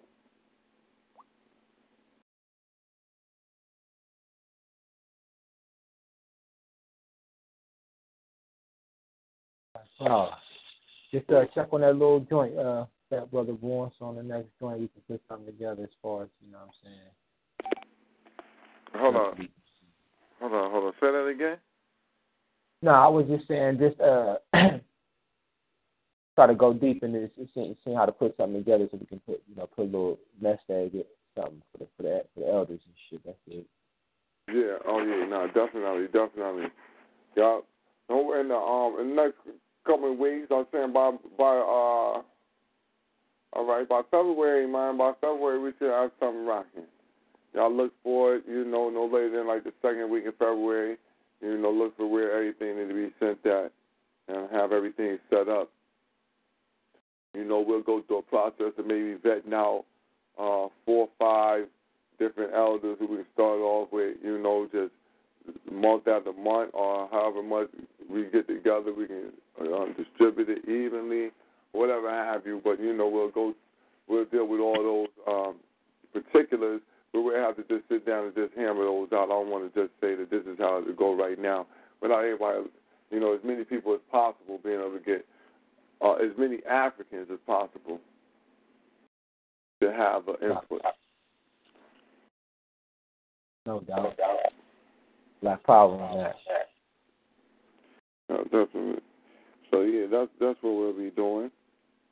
So um, with that being said, though, like I said, man, come check us out Slaughterhouse Saturday. We'll be in here at the new time from now on. It's 10 p.m.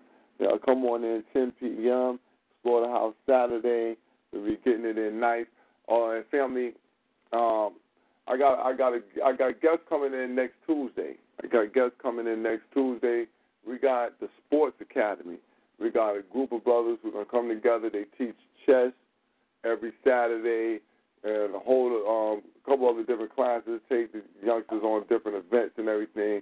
But some brothers who really striving to um, give back in the community, putting in work in the community, um, being you know, even though we won't don't like to use the word mentor, but right now in, in colloquial terms, we uh, we'll understand what it means. Um, but brothers who are giving uh, a Sappho warrior training to young little warriors, that's what I say. You know, um, giving them some Sappho training.